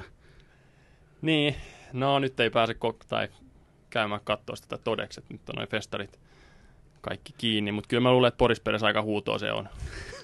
on, rupeaa ilta pimenee. Oletko muuten koskaan käynyt siinä bubissa, mikä salaa avasi ovensa tässä tota, karanteenin aikana, kun valtiohallinto antoi anto poikkeuslain nimissä käskyn, että kaikki pistää sitten kapakkansa kiinni, niin eikös jumalauta Porissa löytynyt yksi baari, joka avasi ovensa salaa kanta-asiakkaille, niin oletko koskaan käynyt tässä kyseisessä juottolassa? En siis yhtään muista, mikä sen nimi on, mutta tota, kuulostaa legendojen paikalta. Tiedän paikan kyllä, mutta mä en muista nyt kans nimeä, mutta en, en ole itse asiassa käynyt, mutta nyt, nyt pitää melkein kyllä käydä. On, Koittaisi. ja toihan on ihan älyttömän niin kuin, vahva mainoskampanja. Toihan niin kuin, puhuttelee porilaisuutta. Me ei On, olla on, ikinä on, on. kiinni. Meitä ei mikään valtioneuvosto ohjaile, vaan me tehdään itse omat itsenäiset päätökset. Ja... Mutta sitähän se porilaisuus on. Siitä se vähän on. Missä olit muuten tuota 2013, kun tuli Sille legendaarinen kultamitali? Olitko, mikä, oli, mikä oli status? Siis pelasinkohan B-junnoissa, mutta siinä A-katsomossa oltiin ja katsottiin kyllä peliä. Okei, okay, eli olit ratkaisevassa kuudennessa finaalissa myös hallilla. Joo, joo, kaikki kotipelit oltiin katsoa siinä keväällä. La, la, lauloitko näitä tota, sykkii pada, patasydän ja näitä? Olitko messissä? Kyllä varmaan. No niin, meidän sitten jos tolleen kai. feidata, että ei meillä akateemisessa siivessä tällaisia, mutta kyllähän siellä, ja pakkohan siellä on laulaa. Olihan se siis, se tunnelmahan oli jotain ihan käsittämätöntä. Oli, ei, ei semmoista varmaan itse iki- ikinä kokee. Et varsinkin yleisesti se vielä tuntee jotenkin se tunnelma vielä eri lailla kuin kentältä. Niin se tota, jotenkin, ja kun siellä oli sellainen niin kuin, just se karhun tuoksunen meininki, sellainen aito, sellainen vähän niin kuin kyyneliä, naurua, itkua, laulua, niin se jäi kyllä mullekin. Ja nyt kun on varsinkin tuossa käynyt vieraana Raanan Anttia ja kumppaneita, niin, niin terveisiä vaan Analle sinne Arizonaan, niin tota, kyllä se on, se on sekä niille pelaajille, jotka silloin voitti, myös niille, jotka hävisi, kaikille, ketkä oli siellä läsnä, niin siinä oli sitä jotain just siinä keväässä, siinä mestaruudessa. Oli, ja kyllä sen huomasi just, just kun isän oli katsoa pelejä, niin ollut just pelannut ja ollut kapteeni, niin kyllä siinä herkistyi hänkin ja, ja kaikki muutkin saa katsomassa. Kyllä siinä näkyy, että oli, oli odotettu kyllä jonkin tovi. Oliko niinku ihan tota, legendaarisella S-kapteeni, oliko jopa vähän niinku kyyneltä silmässä, vai kehtaako porilainen sanoa, että tuli melkein, tuli melkein itku? Oli kyllä sieltä, kyyneleitäkin näkyy. Jumalauta, on se aitoa meininkiä, mutta kuten sanottu, sä kirjoitit 2015 ylioppilaaksi teidän akateemisesta siivestä teidän kaveri. Oletteko te muuten kaikki ylioppilaita siitä teidän porukasta? Varmaan. Vittu mikä niin kuin matemaattinen varianssikäyrän huipentuma. Kun Ei, Niko Ojamäen Niko ei, ei, ei todellakaan ole. Se, niin, mutta se, se, on, ei ole. Joo, mutta se laittaakin läpi ja sitä kiekkoa ylämukiin, ei tarvi kouluun käydä se. se on, tota, mutta sä lähdit sitten kuitenkin yliopistojääkeikon pariin Michiganiin, eli katsotaan vielä tarkasti tuon joukkueen nimi, se on nimittäin Western Michigan University, ja sieltä jäi reppuun tuommoinen yhteensä 32 peliä, ja mikä tää, mistä tämä alkoi, koska tämä on mielenkiintoista, koska vielä tolloin suurin piirtein viitisen vuotta sitten, niin ei sinne kollegelätkään nyt ihan koko aikaa lähetty. Nyt se on ehkä vähän yleisempää, mutta miten se prosessi syntyi ja miten se päätös syntyi lähteä nimenomaan yliopistolätkän pariin? No se toinen vuosi ajunnoissa silloin, kun pelasin pakkina, niin toi ei oikein ollut hirveästi vaihtoehtoja. Ei mulla ollut liikasta mitään tarjouksia tai muuta. Et piti vähän miettiä jotain muuta, muuta urapolkua ja sitten meinasin lähteä jo siinä vuonna pelaa USHL loppukaudeksi, sit katsoa sitä kautta sitä yliopistopaikkaa, mutta sitten päätin kirjoittaa lakiin ja, ja toi katsoa sitten kesällä, että mitä tulee.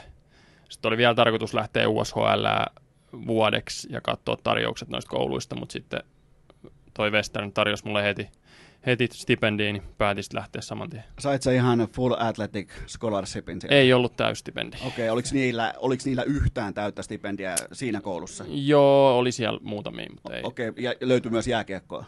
Niin kuin, Ää, joo, myös oli, jääkiekkoilijoille, koska se Joo. on niin kuin, että ensin ottaa jenkkiputujat, sen jälkeen ottaa koripalloilijat ja sen jälkeen loput jaetaan sitten, miten nyt sattuu menemään Joo. suurin piirtein. Joo, oli, oli siellä, oli siellä jääkiekkoilla, että meillä oli muutama ja hyvä pelaaja, kenellä niitä oli. Ja Mihin toi Joo, asettuu toi Western Michigani siellä? Koska totta kai kaikki varmaan kuuntelijatkin tietää, mikä on Michigan Wolverines tai Michigan State University, mutta mihin tämä asettuu siellä niin kuin sijainniltaan tai, tai statukseltaan? se on vähän siellä länsirannikossa. Mä en nyt ihan tarkalleen osaa sanoa. Olis, tai itse asiassa aika tarkalleen varmaan Chicago ja Detroitin välissä. Okei, okay. Olisiko jopa puolivälipysäkki juna, junamatkalla siinä. joo joo. Ja toi koulu ei ole mikään hirveä, hirveä iso, että jää noitten Michigan ja Michigan Statein varjoon, mutta mut, mut, aika hyvin sielläkin oli jengiä kyllä niissä jenkkifutispelleissä. Okei, eli niillä on, tota, onko ne ihan, ne on ykkösdivarin koulu Joo, kaikissa lajeissa? Joo. Okei, niin, niinhän se vissiin meneekin, että sun pitää, jos sä oot ykkösdivari, sä oot silloin kerralla myös kaikissa lajeissa. Niinhän se vissiin menee. Joo, taitaa mennä. Taitaa mennä. Mutta mikä tuossa, sä lähit kuitenkin sinne 31 matsia ensin ekaa kauteen. Miten se muuten meni? Minkälaista jääkeikkoa se oli? No oli se aika shokki siitä ajunnoista, että, että, että vähän tempo nousi ja kaukalo pieneni. Että oli se sille, ekan vuonna ei ollut tarkoitus edes päästä pelaamaan hirveästi. Että piti lähteä sinne ja vähän, vähän haistella ja sitten seuraavan ottaa niin kuin paikka, mutta sitten se menikin ihan, ihan toistepäin. Eka kausi meni aika hyvin ja sitten toisen vuonna löysin itteni kasipakin roolista ja sitten päätettiin katsoa taas uutta vaihtoehtoa. O- oliko shokki se, että kuinka laadukkaasti kollegessa on hoidettu kaikki hommat, että siellä on joukkueella omat kuntosalit ja hierojat, huoltajat, vai oliko teillä tällainen, niin kuin, että oli, se oli niin kuin, oliko se huipputasoinen vai miten, miten sä muistelet sitä aikaa? Joo, oli se aika huipputasoinen. Että se Andy Murray, vanha NHL-valmentaja, oli siellä meillä pääkoutsin. Se oli ollut siellä muutaman vuoden ja se oli vähän vaihtanut sitä kulttuuria ja pakottanut se koulu satsaa siihen jääkiekkoon. Ja kyllä, kyllä oli puitteet kunnossa. Eli siellä oli kaikki, kaikki hyvin, mutta kuitenkin sitten toisella kaudella joudut kasipakiksi. Elikkä, Joo, 89 pakki siinä oltiin ja sitten katsottiin, että kyllä mä mieluummin haluaisin sitä lätkää pelata kuin sitä koulua käydä. Niin. oliko teillä, no, onko sulla heittää jotain nimiä tai jotain droppailla jotain, että sieltä on noussut vaikka NHL tai vastaavaa? No pakeista ei ole yhtään. Okei, eli sä, Kaksi, kaksi pelaa AHL et siinä. Joo, onko sulla sellainen muistilappu, että vittu noin kahdeksan mun eestä, että noista ei tullut mitään ja minä olen MM-kultamitalisti ja... No ei, eipä oikeastaan. Ehkä jäi ne Andy Murrayn sanat silloin, kun lähdin ja sanoi, että mä lähden takaisin Suomeen ja sanoi, että jos sä lähet, niin sä et tuu ikin pääse NHL. Että se, sen mä muistan, että se on jäänyt vähän silleen kaivelemaan. No se, siinä, onkin, siinä on sulle hyvä haaste, koska Niin, se on, Andy on. Murrayhän on vielä toistaiseksi oikeassa.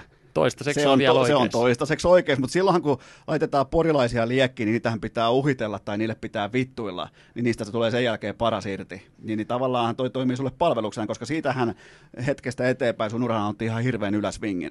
Joo, joo että on, kyllä mä oon sitä miettinyt paljon sitä keskustelua, me käytiin. Okei, sä siirryit oikeastaan, niin kuin, pitäisikö sanoa, että sä siirryit IFKn A-junnuihin, mutta sitten susta tuli yhtäkkiä liikapelaaja Helsingin IFKssa ja vielä ihan kovassa pakistossa, koska siellä oli kuitenkin, mä oon tähän nimittäin kirjoitellut vähän, siellä oli Miro Heiskanen, Teemu Eronen, Ryan O'Connor, ää, Ville Varakas, Kankaanperä, kumppanit, niin susta tuli liikapakki, niin miten se siirtymä tapahtui sieltä? Kuitenkin kollegen jämäukko piti tulla A-junnuihin, onkin yhtäkkiä ihan pelipaikan arvoinen jätkä, kuitenkin Suomen kirkkaimmissa valoissa, niin miten, miten tämä tapahtuu?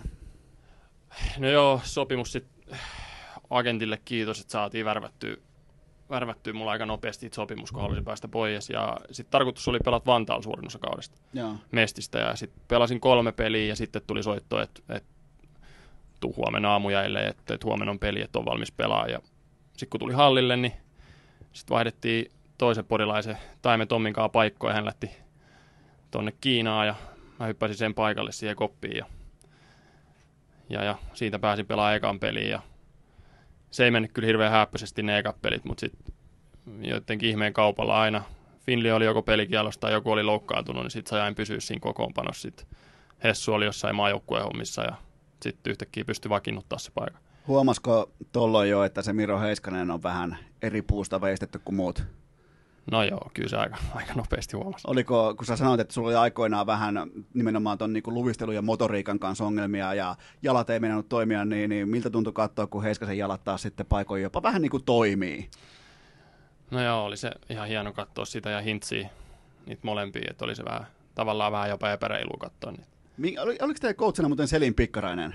Öö, Törmänen oli silloin ekan vuonna. Okei, niin Törmänen oli, se oli pääcoachina. Joo. Okei, mitä, mitä ohjeita, mitä, tu- tuliko joku sellainen juttu nimenomaan? Sehän on aika pelaaja, käsittääkseni niin pelaajalähtöinen päävalmentaja. Niin tuliko joku sellainen juttu, mitä, mikä on jäänyt mieleen sieltä, että siitä on ollut apua ja joku niin kuin, prinsiippi tai vastaava? No ei, ei me ihan hirveästi käyty kyllä keskustelua, että ainoa mitä se sanoi, että pelaa vaan ja pelaa vahvuuksilla. Ja, sitten Viiva Valelämärässä sanoi, että, että tarvii tarpeeksi paljon feikata, että muuten kukaan ei osta sitä. Että se oli ainoa, ainoat vinkit, mitä siitä tuli. Viiva vale lämäri, mutta siitä tuli sulle melkein brändi myöhemmin. Joo, kaikki kyllä mä alkoi, vähän- Pelikansissa myöhemmin kaikki alkoi sitä pelkäämään. Sitä, kun sä nostat sen sun mailassa ja kun sä lähtee sen vantaimeri kohtalaisen vihaisesti, niin, niin kyllähän siitä tuli aika hyvä sitten kuitenkin. Joo, kyllä sitä on, kyllä sitä on hiottu tässä. Ai siitä menee törmäselle krediitit. Mutta sitten kevät 2018, 13 playoff-matsia, seitsemän tehopistettä ja silloin mä ihmettelin, että mikä vitun Oliver Kaski tää nyt painaa, kun äijä painaa maaleja, painaa tehoja ja IFK pelasi oikeastaan aika hyvää lätkää ja sä sait YV-aikaa, sä laitoit Vantaimeria urnaan, sä laitoit kiekkoa pönttöön ja tota, se oli ihan vahva muutenkin se IFK-joukkue siinä kohdin, niin mikä, mikäs playoff-kaski sieltä löytyi? En tiedä kyllä. Tuo oli aika, aika nousujohteinen kausi se koko toinen kausi IFK. Sitten oli jotenkin helppo hypätä siihen.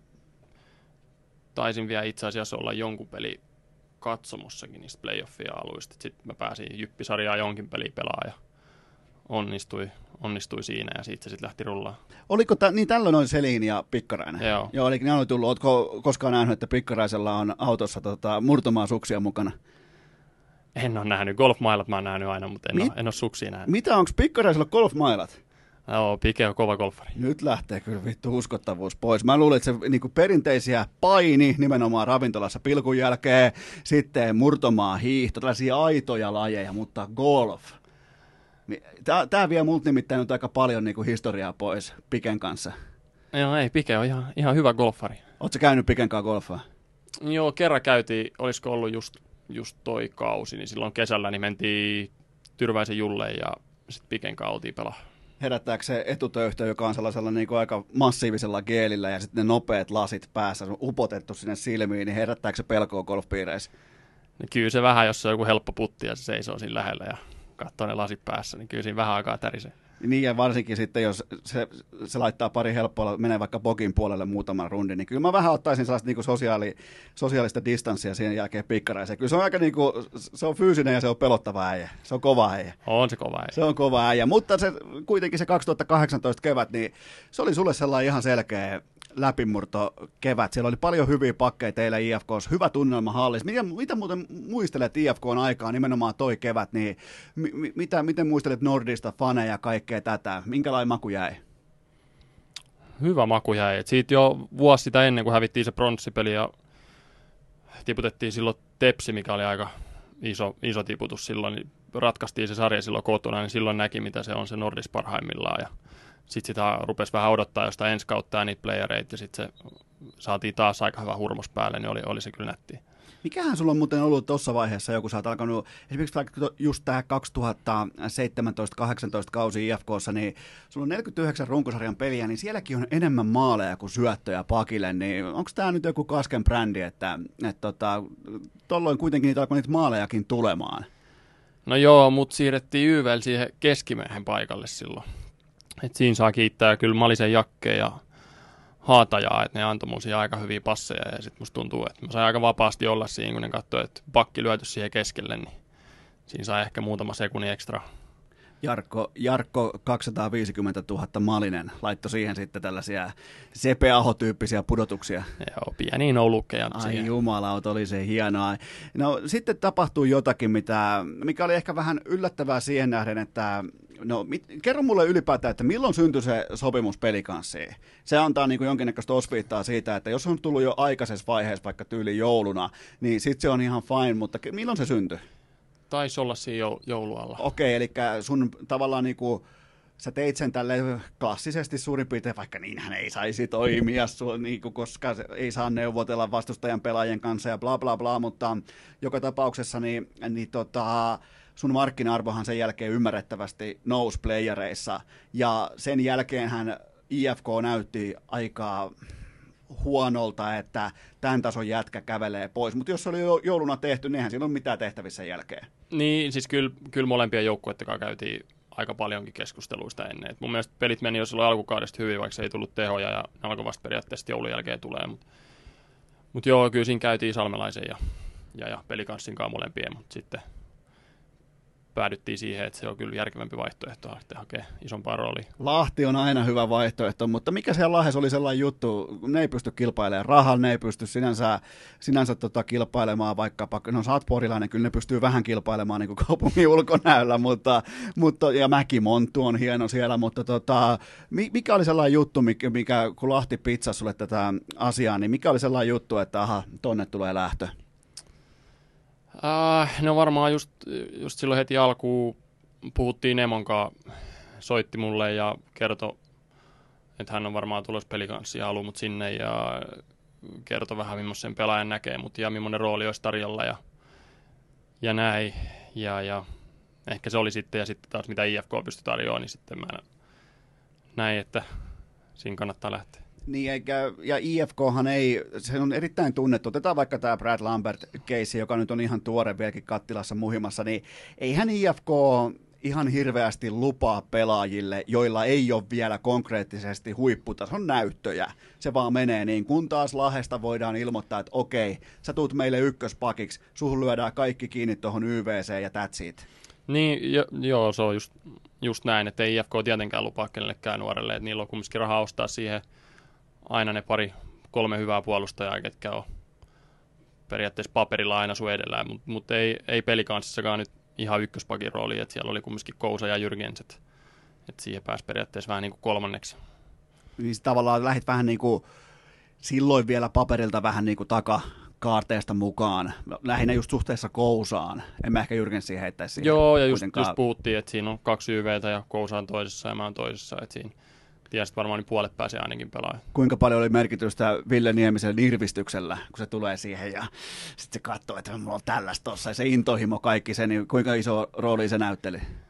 No kyllä se siinä koko kauden näytteli aika iso osa, just, just Nemo ja Nupe molemmat, että siinä oli, ne sai kyllä pumpattua meistä kaiken irti silloin runkosarjassa. Se mennään kohta siihen kauteen, mutta, mutta kyllähän silloin siis varsinkin kun on nuori pelaaja, ja sulla oli siinä kohtaa ura vielä siinä, että pystyy niinku, tietää, että pystyy pelaamaan tehokkaassa pakin roolissa SM-liigassa, niin totta kaihan sä pelaajana sä etit sitä vastuuta, peliaikaa ja tietyllä tapaa just sitä coachin autenttista intohimoa, että hei toi on mun haku. Se, ja ylipäätään jos Nemo sanoo, että mä haluan just ton jätkän tänne, niin sehän tavallaan implikoi ja ilmoittaa sulle jo sillä, että, että suhun lyödään ne panokset kiinni. Että sun mm. kanssa mennään sitten helvettiin tai korkeaseen veteen ja sitten on pakko myös Nemon onnistua, koska se näyttää huonolta, koska jos se on, sä oot se pelaaja, johon se, johon se ihastuu, että toi on nyt se, kuka tulee meille ratkaisijaksi viivaa, niin kyllähän se tuo tulee sellaisen, tiedätkö, ylemmyyden tunteen tai sellaisen hyvän fiiliksen, että vittu, hei, tuohan on just sitä tarjolla, mitä mä haluan. Ja siitä se lähti. Mm, joo. Joo, niin se lähti ja sitten vähän itsekin yllätyin, että siitä tuli niin iso juttu siitä koko siirrosta, että siinä näkyy kyllä se IFK-suuruus sinänsä, että, että, että jos IFKsta menee johonkin muualle, niin musta tuntuu, että se on parempi pelaaja, kun se vaihtaa sieltä seuraa, että, että niin siinä taisi käydä tuossakin tapauksessa. Niin ja ylipäätään se kävi, koska sähän pelasit tosi hyvät playerit, niin Joo. silloinhan sitä niinku, nimenomaan katsottiin jälkiviisaana, koska vaikka kukaan ei silloin tiennyt, että se sopimus on jouluna jo valmis, mutta totta kai silloinhan annettiin painetta IFKn toimistolle, että miten voi kävellä tämän tason, mitä sä olit silloin, sä olit suurin piirtein 22-vuotias, jotain 21-vuotias, miten voi kävellä vapaasti ulos. Niin, niin se Lahti oli ensin, niillä oli Nemo, niillä oli vastuu, niillä oli peliaika ja aika selkeä kaava. Joo, ja sä, sä hyökkäsit sitten Lahteen 59 peliä, 19 maalia, 32 syöttöä, 51 tehopistettä ja yksi kaikkien aikojen parhaista puolustajien kausista SM-liigassa, niin mi, mitä helvettiä, mitä, mitä teet kesällä, mistä se, mistä se lähti? No en tiedä oikein itsekään. Kai se sieltä lähti sieltä viime keväästä sitten niistä playareista ja, ja, ja sitten vähän huiliin ja sitten Pärmäkoske talliin siihen reenaamaan ja, ja, ja ei, ei siinä periaatteessa mitään erikoista tehty. Ja sitten pitsiturnauksesta se lähti sitten liikkeelle. Oliko se tota, teit sä jotain asiaa eri tavalla, niin sanoit jo Pärmäkosken, että oliko se joku metodi tai joku, mihin haettiin, koska esimerkiksi katsotaan vaikka, nämä on nyt niinku ihan muistikuvia, jos katsotaan sun IFK-ajan vaikka kiekollista liikkumista viivassa, niin siinä on sellaista tiettyä kulmikkuutta, mutta sitten taas pelikansissa ihan kuin jotain enkelin tanssia, siis se alkoi olemaan oikeastaan jo aika hyvänkin näköistä se liike. Niin oliko siellä jotain juttuja, mitkä kuitenkin lähtisit avaamaan noita sunkin 190, 190 senttisen ruhan lonkkia ja muita vastaavia? No joo, kyllä siinä varmaan aika paljon tuli, tuli voimaa ja fysiikkaa lisää sinä kesänä, mutta niin kuin mä sanoin, niin mulla on alkanut murrosika aika myöhään, että mä tuun vähän peräs muita mun ikäisiä, että ehkä voisi verrata sitten vähän periaatteessa niin kuin kolme vuotta nuorempien fysiikkatason kehitystä, että mun tulee, tuli se vaan sitten vähän myöhempää ja sitten se näkyy vielä siinäkin vaiheessa. Onko sun muuten vieläkin murrosikä käynnissä? Ei ole, ei ole enää. Niin kuin partakin kasvaa noin hienosti ja Joo, pitää kyllä ajaa pois pian. Tulee sanomista. Mennään kohta sinne Venäjälle, sinne ei kannata lähteä takatukalla ja paralla. Mutta, mutta tota, tuliko sinulle joku mieleen, sä sanoit tuon pitsiturnauksen, sehän on sellainen legendaarinen paikka, missä kausi totta kai alkaa muutamilla joukkueilla ja, ja tota, erittäin hieno tapahtuma, mutta tuleeko sinulle runkosarjasta jostain sellainen tietty hetki tai vastaava mieleen, missä sä toteet itsellesi vaan matsin jälkeen, että vittu mähän on tämän liigan paras pakki? No ei, ei ehkä ihan noin noi tuollaista selkeät ajatusta tullut päähän, mutta sitten tammikuussa oli joku hetki, kun oliks, olisiko ollut kolme peliä putkeen, tuli 2 plus 1, niin ehkä siinä vaiheessa ajattelin, että, että, että ehkä aika siirtyä seuraavaan sarjaan ensi vuonna, että, että nyt, nyt menee kyllä, kyllä hyvin täällä ja ehkä ei, ei kannata ensi vuodeksi enää tänne jäädä. Mä muistelisin, että mä jaoin sulle MVP, pystyn ehkä joskus joulukuun, ehkä puolivälissä alussa jotain tällaista. Silloin vielä, kun siinä kohtaa Oliver Kaski ei ollut mikään sellainen selkeä MVP-valinta, niin mä totesin, että tuolla on niinku ylivoimaisesti suurin merkitys joukkueen pelaamiseen tässä liigassa.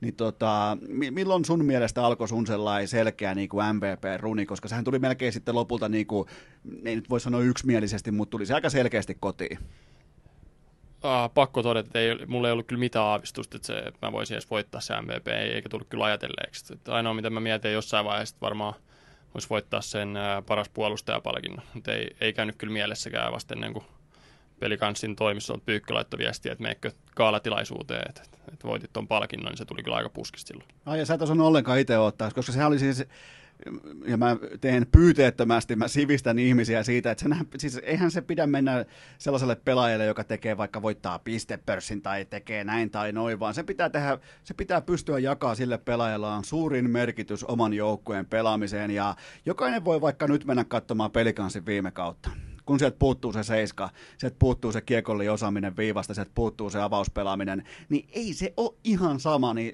sitä vaan, että kun pakit jää useimmiten varjoon näissä MVP-asioissa, niin oli, oliko se se syy, minkä takia sä et osannut, että kyllä varmaan joku hyökkää tai joku ison rahan tähtipelaaja se voittaa sun eestä? No joo, varmaan. Ja sitten sit kaikki kävi aika nopeasti kumminkin siinä kautta, että en mä ole ikinä ajatellut, että voittaisi mitään palkintoja tai muuta, niin sitten ei, ei osannut kyllä ajatella mitään tuollaista. Ja sitten sit mun mielestä meidän joukkue oli niin hyvä monet kantit, että Kousa pelasi tosi hyvää kautta, Olkinuora pelasi hyvin.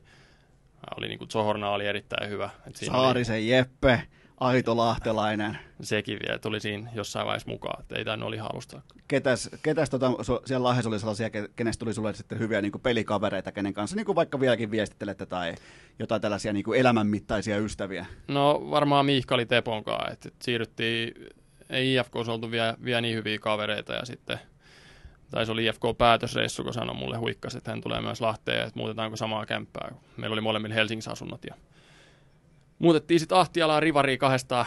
Jumalauta, Ahtialaa, kova ja haku. Niin kauas ja toi siellä meni se kausi ja yössä reissattiin sitten Helsinki-Lahti väliin edes takaisin. Mutta Mikhalian, ja... tota, siis, tota, Teppohan on kanssa tällaista vähän niin kuin akateemispiireissä. Tällä, niin kuin, mä ymmärrän, mä jotenkin näen teidät siellä Ahtialassa vähän niin kuin pois kaikista lahtelaisista Liipolan houkutuksista. Te olette siellä, luette jotain fiksua kirjaa ja laitatte kiekkoa pönttöä. Toki Teppo vähän ehkä rauhallisemmin kuin sinä, mutta kuitenkin, niin, niin kyllä toi on aika mielenkiintoista. Se, se, silloin päätti siis päätösreissulla, että aha, että Lahteen lähdetään ja menette Ahtialaa. Kova. Toi on kova. Joo, sanoi, että hänellä on myös toi asunto, asuntohomma tuossa diilissä ja kysyi, että pitäisikö muuttaa samaa kämppää. Mä sanoin, mikä ettei. Toi onkin nuorille pelaajille, jotka tähtää Lahteen, niin, niin kaikki tästä eteenpäin haluaa Ahtialaa asumaan. Sie- siellä se ehkä, tehdään se menestys. En mä ehkä suosittele sitä Ahtialaa, että kyllä välillä olisi tehnyt mieli olla vähän lähempänä halliin, mutta se meni jotenkin. niin kyllähän se ajaa varmaan jonkun parikymmentä minsaa hallille, puoli tuntia. Varmaan joku vartti. Okei. Okay. 20. Voi olla, että aika kullannut muistot. Niin, sulla on sellainen raskas porilainen kaasujalka, mutta tota, öö, ne playerit, ne mistä puhuttiinkin, joku ei antanut mailaa silloin ekan matsin jälkeen, mä langetin teille kirouksen, ja mähän se, tota, mit, miten muuten, Mä, mä laitoin siis koko teidän putoamisen sun piikkiin, täh, just tästä johtuen, tästä, että et antanut mailaa. Niin tota, oliko se sun mielestä reilu vai oliko se vähän liian aggressiivinen tällainen kärjistys? No ehkä aika kova kärjistys, mutta toista voinut paremmin pelata kyllä ne, ne viimeiset pelit siinä sarjassa. Siellä oli kuitenkin kuuteen peliä 2 plus 2, mutta kyllä siinä oli niinku päällimmäinen maku oli pettymys siitä sarjasta. Ihan sama, miten sitä pyörittelee, niin enkä siis puhu sun pelaamisesta, vaan puhun sitä, että te tipuitte IFKlle, joka IFK pystyi pelaamaan hyvää, fiksua lätkää nimenomaan teitä vastaan sen läpi oikeastaan sen sarjan. Siinä tuli kaksi blowouttia, eikö tullutkin? Joo. Ne, ne kotipelit Lahessa, toinen oli 6-0, toinen oli, heitetään nyt vaikka 5-1 Joo. tai jotain tällaista. Niin tota, Mutta silti IFK aika nenäkäs esitys, niin, niin oliko takki auki? No ei ollut kyllä takki auki. Kyllä me oltiin, lähdettiin tosi nälkäisen siihen sarjaan, ei, ei ollut mitenkään silleen, että, että on ihan helppo, että keskitytään jo välieriin vaan. Että, että kyllä me tiedettiin, että sieltä tulee paljon kovempi IFK, mitä oli runkosarjassa, niin ihan sieltä tulikin. Että, että se ensimmäinen peli ehkä vähän vääristi jopa sitä kuvaa, mitä se sarja tuli olemaan. Että, että en tiedä vaikuttiko se sitten liikaa, mutta, mutta jos niitä pelejä katsoo, niin oli meillä joka, kaikki häviöt taisi olla aika tasaisia ja oli, oli paikka tasoittaa tai tehdä voittomaali ihan lopussa. Että aika pienesti jäi sitten loppujen lopuksi Oliko se, tai näyttelikö se ensimmäinen ottelu teille myöhemmin jopa vähän niin kuin, miten se voisi sanoa, että se kaikki tapahtui liian helposti siihen kärkeen ja on vaikea tulla, kuitenkin koska ihmisiä me ollaan kaikki, on vaikea tulla siitä, kun sä pistät 6-0, vastustajan ykkössentteri Santala vielä sivuun pitkäksi aikaa, kun otti sen polvitaklauksen, ja mä en muista, mitä se sai pelikäyttöön, no sai mitä sai joka tapauksessa, niin tota, niin oliko se kuitenkin se 6-0 vähän niin kuin lahtelaiseen kupoliin liikaa siinä kohtaa? No joo, ehkä sitten henkisesti oli, oli vähän siellä seuraavaa peliä, mutta ei se sitten koko sarjaa kyllä vaikuttanut. Mut, mut. Ehkä IFKkin sai siitä tietty liekkiä sit siitä ensimmäisestä pelistä, että et he sai vähän vielä enemmän semmoista altavastaaja-asemaa ja nälkää siihen sarjaan miten, mi, miten muistelet lahtelaista tunnelmaa? Oli aika, aika hyvä, hyvä jotenkin niin kuin aito meininki siellä hallissa, nimenomaan se Game 1, kolmonen. Siellä oli oikein, oikein niin kuin värikästä tunnelmaa. Mäkin olin, olin jokaisen kattoa paikan päällä Lahessa, niin tota, mitä jäi käteen tai niin kuin muisti trackille sieltä? Oli kyllä, oli kyllä hieno tunnelma, just sellaista aitoa kiekkokaupunki lätkätunnelmaa. Vähän samaa, mitä Porissa on yleensä keväisiä. Että et, pystyi paljon samastumaan siihen ja mun mielestä koko kauden mittaa viikonloppu kotipelit saatiin aika monta isoa voittoa ja isonumeroista voittoa, että se lähti sieltä asti se hyvä tunnelma sieltä hallissa. Ja paljon oli väkeä kyllä koko kauden mittaan.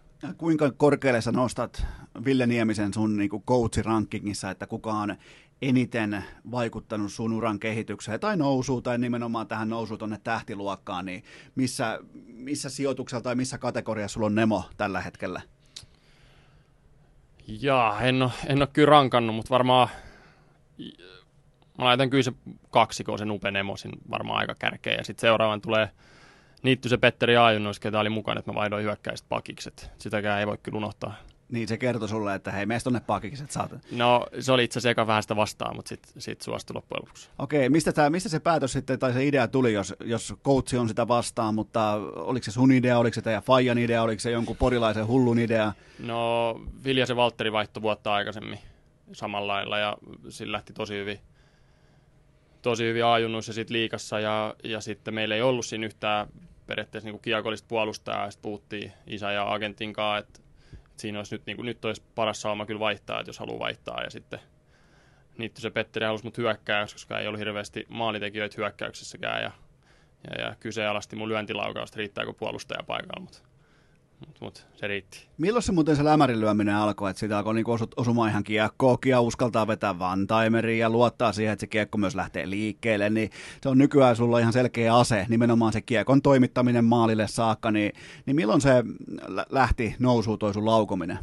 Kyllä se lähti heti sieltä ajunnoista heti ekan vuoden puolustajapaikalta. Aina ollut hyvä laukaus ja sitten sit pääsi pääs niin paljon enemmän laukoa vaan siitä puolustajapaikalta, varsinkin ylivoimaa, niin sitten jotenkin innostui vähän siitä ja teki sitten semmoisen oman jutun. Ja sitten, mikä se oli, oliko se nimenomaan IFKta vastaan se Game 1, kun vastustajan veskari, en mä muista kuka oli maalissa, mutta se Engreeni taisi olla maalissa, vai olikohan enää siinä kohtaa. No ihan se jäät sama, mutta se kerennyt edes mukaan siihen laukaisun linjalle, kun sä lauoit sen vantaimen. Se oli just johonkin kuuteen nollaa tai viiteen nollaa. Se ei kerennyt oli... siihen maalin kohdalle se veska, kun sä kerkesit sieltä jo laukomaan, kun otti niin tyhmin jäähyä siihen loppuun. Se vaan jäi mieleen, kun mä olin just siinä plexin tasolla, ihan niin kuin, että meidän etäisyys on nyt suurin piirtein joku, joku puolitoista kaksi metriä, niin se etäisyys oli suurin piirtein silloinkin sama. Toki sä olit pointilla laukomassa siellä, tota, mutta se oli hieno katsoa siitä, että nyt ei muuten veskari kerkeä mukaan ollenkaan. Joo, se pelattiin aika hyvin. Siinä tarvittiin kerran syöttää edestakas ja sitten se jäi vähän siihen toiseen syöttöön jonkin blokkiin ja sitten pääsi aika tyhjissä laukoon. Joku tollaisiin oli, koska se näytti, mutta sieltä, sieltä se vaan löytyi ja sehän niinku, ylipäätään se, että kuinka tärkeänä sä muuten näet sen, että sun laukaus, on aika niinku painava, se on kova, mutta sillä on hyvä kyky mennä sinne maalille saakka, ekasta blokkaajasta aina läpi, maalille saakka, sinne missä sattuu ja tapahtuu, niin mikä on, mikä on sulle tärkeintä laukomisessa pakkina? No ehkä se, että, että vaikka välillä se ei meekään läpi, niin ei lopeta silti sitä laukomista, että uskaltaa laukoa, että vaikka menisi viisi siihen ekaan ilkkaan, niin ei lopeta sitä siihen, että sillähän siellä NBAssakin katsoo, että sitten kun lopettaa laukasemisen, niin sitten ei ole pelaaja eikä mikään. Niin, heittäjät heittää. Niin. Se on sun tehtävä. Se on siis, se on teidän joukkueen voittamisen ehto on se, että kaski laukoo. Tai niin kuin, että se on merkittävä tekijä voittamiselle, että kaski laukoo, se on sun duuni, sulle maksetaan siitä, sun pitää laukoa. Joo, kyllä Nupe muutaman kerran muistutti, kun siirsinkin kerran sivuun. Niin. Minkälainen äijä muuten Nupe on noin niin kuin, muuten, tai niin kuin oli coachina just silloin, kun tota, tämä sun suuri nousu tapahtui tonne MVP-tasolle, niin, niin aika värikäs äijä. Oo, kyllä mä, kyllä mä sytyin. Että, että kyllä sieltä tuli hyvää vinkkiä ja oli mulle ainakin reilu ja rehti ja oli rehellinen ja, ja, ja oli, kyllä mä jotenkin tykkäsin heti alusta saakka. Ja se pystyy katsoa myös niin kuin veskarin silmin sitä tilannetta, että mistä kannattaa laukoa, mihin kannattaa laukoa, miten kannattaa laukoa ja mistä liikkeistä. Sähän lauot, sä oot yksi harvoista liika, liikapakeista niistä, jotka pystyy, tai niin kuin olit niistä liikapakeista, jotka laukoo siihen, kun sä liuut kiekkoa vastaan ja lauat vaan, mikä on yksi vaikeimmista laukauksista, kun menet kiekkoa vastaan, niin ihan kova syöttö tulee sua vastaan, suoraan sua kohti, ja sä lauot jo siitä. Vähän niin kuin joku patelainen tai joku, että ei aina tarvitse mennä itse taaksepäin ja hakea siihen sitä vantaimeria ja näin poispäin, tai olla paikallaan, vaan sä pystyt menemään kiekkoon vastaan ja laukoo siitä, niin oliko nämä jotain nupen äh, kärmekeittotaktiikoita? Ei, kyllä se on varmaan ihan itse opittu, että on lauvuttu joka puolelta, ja sitten on ihan hyvä, hyvä motoriikka ja pallosilmä, niin sitä se varmaan on suurimmassa osassa. Mitäs muita lajeja sulla on kuin jääkiekko? Niin kuin sellaisia, niin kuin, missä olet vähän niin kuin parempaa seppälää? No sulkapallo ja golfi. No, no jos melkein voinut jättää mainitsematta kumpikaan ei urheilua, mutta ihan hyvä haku kuitenkin. Sulkapallo ja golfi. No Kun fotista tuli pelattua aika paljon nuorempaan, lopetin 14-vuotiaan, mutta, mutta ei ole sen jälkeen tullut kyllä hirveästi. Mutta ei, ei koripallo, ei mitään tällaista, ei... Ei ole mitään. Mutta sulkapallo, se on aika kovaa päkiä, päkiä meininkiä. Se on, se on yllättävän vittumainen laji pelattavaksi. Oo, oo, se on aika raskas laji, vaikka se vähän Mä ei urheilut kuulostakaan, mutta on se. Sitten siinä tulee parhaat Instagram-kuvat, kun on aina aivan tuhannen hiessä paita ja kaikki, niin ei myönnä. Myönnä, eikö tukki hyvät niin kuin, vipat siitä, kun on ihan hirveä hiki. Hyvät Snapchatit tulee siitä. Hyvä, otetaan seuraava liike nyt tuolta. Onko jotain muuten vielä mielessä Lahdesta? Mikä muuten Lahdessa oli sun suosikki ravintola? Mä oon entinen lahtelainen, niin Oliko jotain, missä tuli käytyä enemmän? Onko sä, tokihan siellä... Siinä on se tyrsky, tyrsky lempipaikka, se taimaalainen siinä torin vieressä. Se on kuulemma maailman paras, maailman paras taimaalainen, jos tyrskyt kysyy. Olisikohan Jonel Tai? Ei ole Jonel Tai. Jonel Tai on siis se, siis mä en muista, mä en tiedä, onko okay. se sillä paikalla. Mutta... Okei, okay, mutta kuitenkin taikkua söit siellä. Joo, joo, joo, silloin kun mä olin, niin siellä ei mitään taikkua ollutkaan. Siellä oli siis toi tota, Mamma, Ma, Mamma Maria. No, Mamma Maria pitää mainita kyllä. Todellakin. Se oli, se oli erittäin ja yksisuuntainen katu, niin, niin pystyy. Oliko sulla auto silloin siellä? Joo, mulla oli auto ja Tepi oli kuskin. Porilaisesti pystyy vähän kato kaahaamaan, niin, niin siihen Mamma Maria ne tee ylimielisesti kuin 2 plus 1 taulua matsissa ja Tuliko se muuten koskaan jengi juttelee kaduilla, että tuu vaikka kaverikuvaa tai anna nimmari tai jotain vastaavaa? No ei, ei kyllä tullut oikeastaan lainkaan. Vähän sama meno kuin Porissa, että vähän semmoista pientä vilkuilua välillä jossain kaupassa, mutta ei, ei tullut hirveästi kyllä mitään. Sä et ehtinyt vielä ihan kuitenkaan siihen tähtiluokkaan. Niin kuin, en varmaan, eikä ei... ihan hirveästi tullut käytykään missään. Et, et, et. Niin, akateeminen siipi lukee kirjaa. Tämä on nyt tullut selväksi tämä sun. Tämä on kyllä aika hyvä, mä tykkään tässä, koska sulla on kohta sellainen reissu edessä, että siellä pitää sitten lukea kirjaa, koska siellä tulee olemaan tylsää. Mutta sitten varmaan sen jälkeen tultiinkin hetkeen, jonka jälkeen oli kaverikuvan pyytäjiä, koska jättikausi, tykkikausi, SM Liigan MVP ja aika luontaisena jatkumona sitten jääkiekon MM-kisoihin, niin tuliko sinulle yllätyksenä se, että Jalonen nappasi sut mukaan siihen pelaavaan kokoonpanoon? Siis kisoihin vai? Nimenomaan niin kuin... kisoihin. No, en mä sitä ehkä heti aluksi uskonut, että, että kisoihin asti mennään tai pitänyt mitenkään varmana, että, että sen mä tiesin, että, että niihin ekoihin leireihin pääsee ja sitten kun selvisi, katsoi ton jenkkeen, että ei sieltä oikeastaan tulossa ketään, niin sitten se rupesi vähän, realisoitumaan ja että tässä on oikeasti mahis päästä kisoihin. Antako Raitin mailla sulle, tämä on, ihan, tämä on siis ihan, niin kuin, tätä kysymystä ei ole mitenkään ladattu, tähän ei sisälly mitään Raitin vihaa, mutta antako Raitin mailla sulle jotain etkeä siinä, koska Jalonen kuitenkin tykkää, että on saman verran leftejä kuin raitteja, niin se oli lopulta viisi leftiä, kolme raittia, ja se haluaa, että on kämmenet vastakkain, niin, niin tähän palapeli aika täydellinen pelaaja kuitenkin. Joo, kyllä mä luulen, että sillä on aika iso merkitys, että on se, on se, kyllä jos mäkin olisin valmentaja, niin kyllä mä haluaisin, että siinä olisi kämmenet vastakkain. Mun mielestä on kivempi pelatakin niin, että on lefti ja raitti. Ja nimenomaan aina siten, että on kämmenet vastakkain. Joo. Ja jos, olit se vielä sitä, sä oot niin nuori, sä oot 95 syntynyt, mutta aikoinaan oli sellainen, että pakkien lavat pitää olla rystyt vastakkain, koska sitten viivassa pystyy laukoa vantaimereita, mikä on siis aivan täyttä idiotismia, mutta se oli jossain vaiheessa kovaa huutoa, että viivassa pitää olla sitten viimeistään tota noin, niinku, rystyt vastakkain, että pystyy laukoa vantaimereita. Eihän sitten yhtään mitään. Ei, mä en, mä en osaa yhtään. Et sit muista pelsuis välillä Kousen kanssa oltiin yhdessä jäällä ja se lupas onneksi, tai halusi mennä aina vasemmalla puolelle. Et ei olisi tullut itsellä kyllä mitään siitä. Mutta se on kyllä ihan näette, kun säkin pystyt pitkänä pelaamaan, niin sä oot melkein itse punaviivalla ja vaan se sun lapa on siellä hyökkäysalueella. Pystyt operoimaan sieltä, piet kiekkoa siellä YVllä, niin onhan se nyt hienoakin niin kuin, on esteettisesti, että kyllä silloin, niin kuin, silloin arvoja olla kämmenet vastakkain. On, on, on, on. Kyllä se siihen lisä, lisätilaa tuo. No siellä sitten kävi sillä tavalla hassusti, että Ruotsin nurin, Venäjä polvilleen, Kanada nippuun ja Kaisaniemen puistoon, niin missä kohtaa alkoi tuntua siltä, että tota, nyt muuten saattaa tulla kultaa? No en, en osaa kyllä sanoa tarkkaan. Varmaan, varmaan vasta finaalissa, että ei sitä, sitä enempää hirveästi viittinyt ajatella. Siinä oltiin jotenkin niin innoissaan joka voiton jälkeen, että, että eikä kaadettiin Ruotsiin, oltiin vaan niin innoissaan siitä, että päästiin välieriin ja sitten oltiin niin innoissaan, kun päästiin finaaliin. Ja, ja, ja sitten varmaan siinä finaalipäivänä rupesi ajattelemaan, että tästähän tulee kultaa, jos tämä voitetaan. Oliko sinne finaaliin lähtö silleen, että eihän meitä voita kukaan täällä? Että eihän tässä on, että ei, ei meitä vaan, me ollaan se kohtalon joukkue, ei meitä voi voittaa. No kyllä, kyllä siinä peli, pelipaliksen jälkeen oli vähän sellainen fiilis, että kyllä me tämä, kuin hoidetaan. Että siinä oli aika, aika päättäväistä porukkaa ja oli jotenkin hyvä fiilis ja ollut koko sen ajan, että, että että, että niin hieno reissu, että eihän sen voinut päättyä mitenkään muuta. Ketä siellä sitten astuu esiin sellaisena pelaajana, koska se oli varmaan yksi kaikkien aikojen nimettömimmistä MM-kisajoukkueesta ja ainoastaan vain yksi podcastaa ja kautta median edustaja ennusti Suomelle MM-kultaa, se oli minä, kiitos kaikille vaan. Se oli minä, joka ennusti tota, ihan oikeasti, kerroin, että Suomi tulee voittaa MM-kultaa tällä joukkueella noissa kisoissa, ja niin myös kävi. Mutta tota, ketkä se oli sellaisia pelaajia, jotka otti sen joukkueen nimenomaan siinä mielessä henkisesti reppuselkää, että hei, tässä on mitään hätää, että hei, me ollaan täällä ja me ollaan tällä porukalla ja me mennään läpi harmaan kiven tällä, tällä ryhmällä ja tota, ei muuta kuin messiä vaan.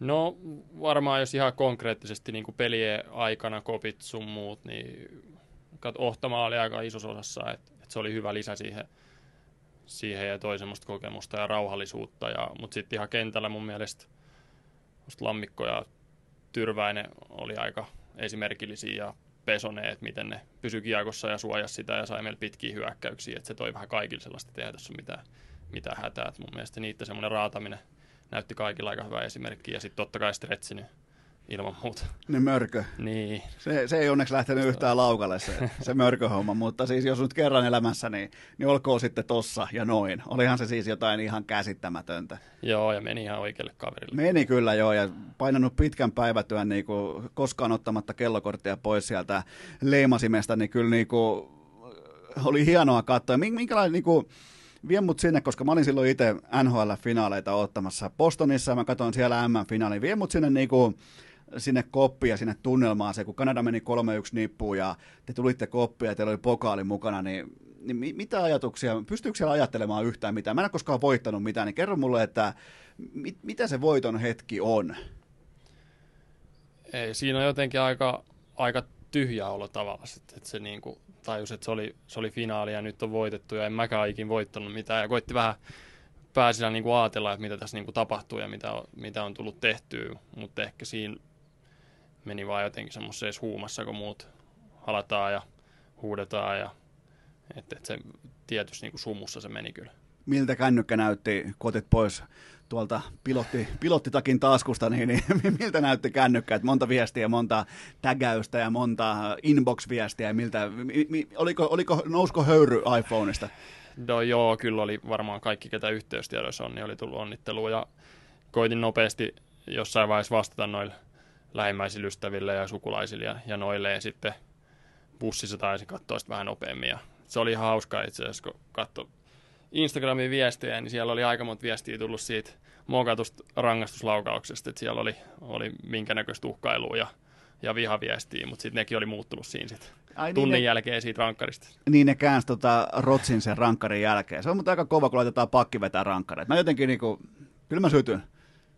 Joo, kyllä se tietynmoinen kunnia oli, että pääsi vetämään. Kyllä vieläkin harmittaa, että ei saanut tehtyä. Mutta. Sulla oli aika hyvä niin toi kikkavihko kuitenkin pel- pelsussa sillä kaudella. Aina kun mentiin pilkuille ja mentiin rankkareihin, sulla löytyi sieltä mielenkiintoisia. Niin kerro mulle vähän tästä epäonnistuneesta, että mitä, mitä hait ja, ja mikä meni mönkään.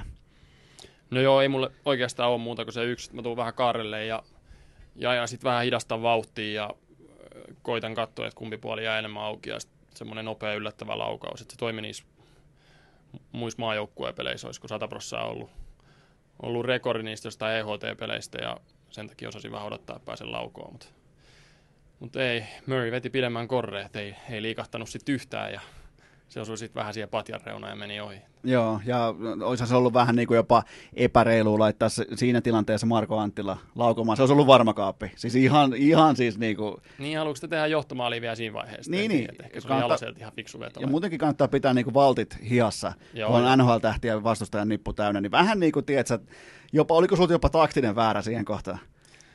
No ei, Kumpa voisi sanoa, että olisi, mutta ei ollut kyllä. se, se kyllä, mutta harva sitä nyt pääsee tuohon paikkaan kuitenkaan rankkariin laukomaan, että aika niinku, niinku ik, ikimuistoinen hetki.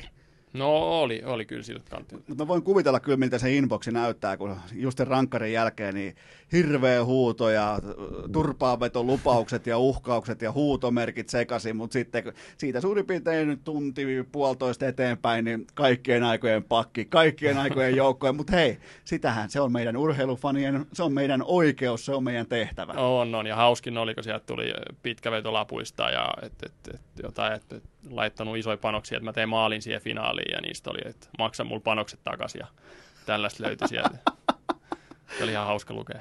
Suomi on urheiluhullua ja joskus paikoin myös, niin kuin, mitä tulee leijoniin, vedonlyöntihullua kansaa. Että siellä lyödään nimenomaan just joku kaski ja kasken hattutemppu tai kaski tekee rankkarista. Ja, ja tota, no eipä tehnyt, mutta lähellä kävi. Harva pääsee edes kokeilemaan. Niin, se on totta joo. Mutta sieltä tultiin sitten kotiin päin ja, ja tota, otitko valokuvaa hävittäjistä, kun oli lentokoneen rinnalla? Kyllä yksi, yksi löytyy puhelimesta. Hyvä, hyvä. Se, se, se on pakko ottaa. Se on niinku, siinä on jotain sellaista, kun tota, jo, jo, siinä on jotain, mitä mä niinku, mistä mä tykkään siinä, tai jotenkin niinku, olen teidän, ketkä olette siellä koneessa, niin helvetin jotenkin niinku iloinen teidän puolesta, kun siinä on sitä jotain niinku ison maailman mallia, kun ne hävittäjät tulee siihen rinnalle, ja, ja tota, te tuutte sieltä Suomeen niinku ihan suurina juhlittuina sankareina, niin kyllä siinä on se joku, mikä jopa niinku mussakin aiheuttaa jotain fiiliksiä. Voi vaan kuvitella, mikä siellä on siellä lentokoneessa se fiilis, kun ton näkee. Joo, siinä oli aikana just uusi, uusi nousu hummalla, kun saatiin tarjoulu käyntiin koneessa ja sitten ne hävittäjät tulee siihen ja sitten tajuu, että siinä on niin koko valtio mukaan siinä hommassa. Ja, ja, ja sitten kun tullaan vielä perille ja kaikki kadut on vedetty kiinni ja poliisi saa tuet sun muut, niin kyllä siinä aika, aika hyvä fiilis oli. Niin, te ette saanut mugia, te ette saanut Karjalaa ollenkaan siellä lähtövaiheessa, näinkö se meni? Joo, se viivästyi se lähtö, että, että siinä oli merkattu joku tietty määrä, olisiko laukkuja ja sitten niitä ei ollut tarpeeksi, ne venas niitä ja sitten ilmoitettiin, että nyt kone ilmaa, että siellä odotetaan meitä Suomessa ja toi. Mä en ole varma, oliko se niinku liitolta, että ei saanut tarjoilla vai onko siinä joku, että ei saa tarjoilla ennen kuin kone on ilmassa. Että Mä en ole ihan varma. Mä veikkaan, että se on liitolta, koska ne kävi tekemään ne, ne, kävi tekemään ne, ne kävi tekemään läksyt ja maksoi samalla myös aika mittavat opirahat silloin suurin piirtein yhdeksän vuotta, korjaan kahdeksan vuotta sitten, niin mä luulen, että niillä oli vähän niin kuin vielä ulkomuistissa, että jos se, jos se buffetti on auki koko ajan, niin sieltä tullaan sitten niin kuin ihan maailmanomistajina takaisin niin kuin nenäliukua pitkin. Tota, että ehkä se isossa kuvassa se saattoi olla jopa oikea ratkaisu. Joo, kyllä mä kölliin luotan noista. Oli aika hyvä GM, että aika hyvin hois koko reissu. Ja tota, sen jälkeen sitten Kaisaniemeä kohti. Ja mitä, mitä, minkälaisen matka oli sieltä nimenomaan lentokentät? Siellä oli totta kai oli media vastassa ja, ja, ja varmaan niin kuin läheisiä, perhettä, näin poispäin. Mitä nyt ikinä onkaan, niin minkälaisen matka oli sieltä lentokentältä kohti sitten tällaista niin kuin kansanjuhlavaihetta? Oliko siinä jotain stoppeja? Kävittekö te jossain? Kun mä en muista siitä niin kuin timelineista oikeastaan mitään, kun mä olin muualla. Lentokentällä oli joku, joku pieni puhe, mä en muista edes enää ketä piti ja ja näin, mutta siinä oli jo jonkunnäköinen vastaanotto ja sitten siitä bussiin ja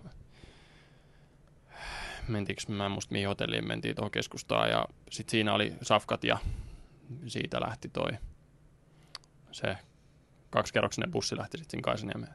Niin, että se meni suoraan sen backstageille ja siellä oli sitten... Joo, se meni aika nopeasti sitten. Ei, tehtaan takulla JVG. Aina kun, aina kun Suomessa voitetaan jotain, niin siihen voi luottaa, että JVG on mestoilla. Se on. Joo, mä en muista, oliko ne jopa siinä bussissa mukana. Että Totta kai. joku ne mukaan? No vähintään. Ja ne Mut, kuuluu. Mun mielestä jotkut antaa aina paskaa, että mitä vittua noi tekee tuo. Mun mielestä JVG kuuluu suomalaiseen urheilukuvastoon. Se kuuluu sinne.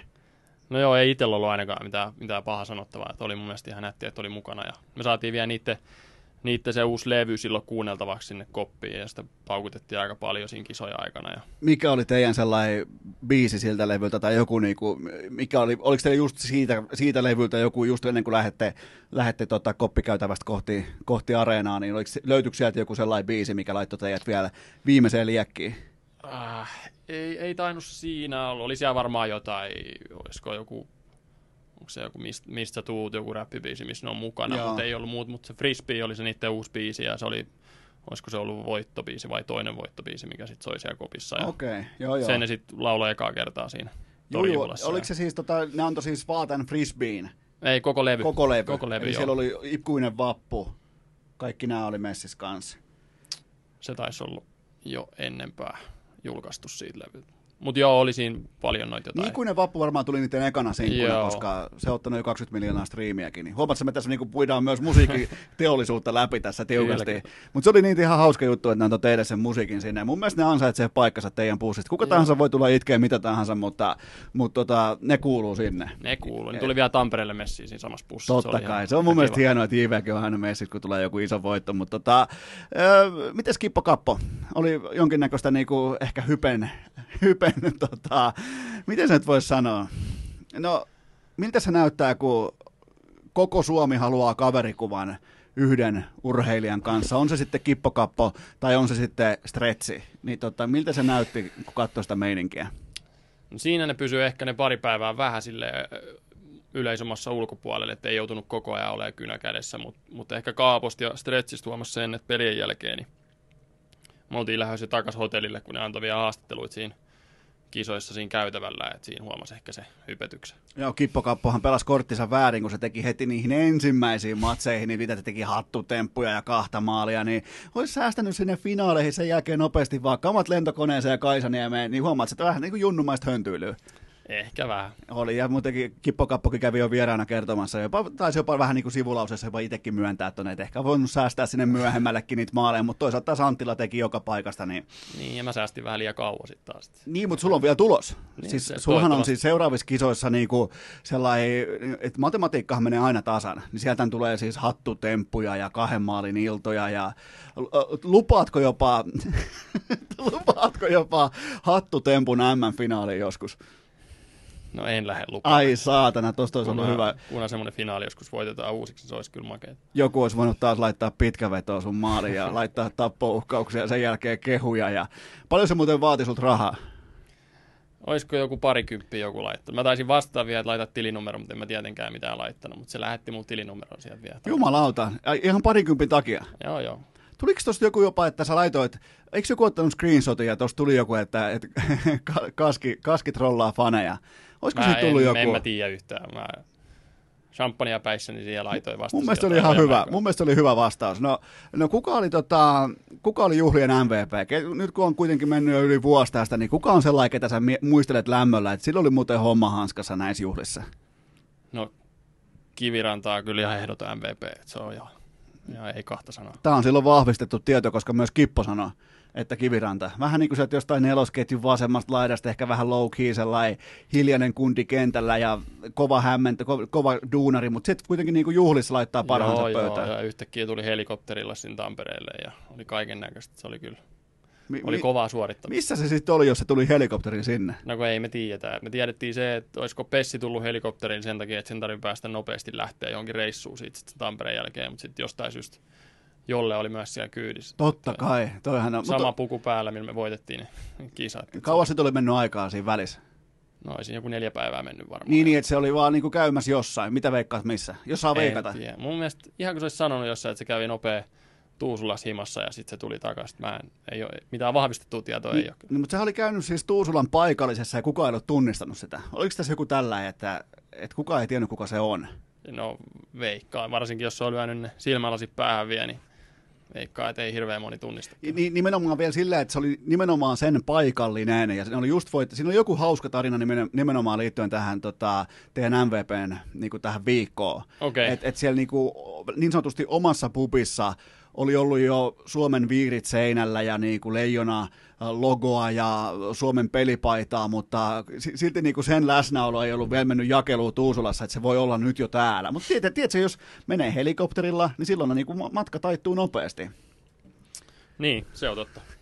Joo, ei muakaan kyllä Porissa tunnistettu ennen kuin yhtäkkiä joku huomasi, että siellä joku kamerakuvaa, kun voittojuhlissa laulettiin karaokea. Niin, joku lähetti mullekin tota, videon, että Kaski laulaa karaoke. Minkä biisin lauloit muuten?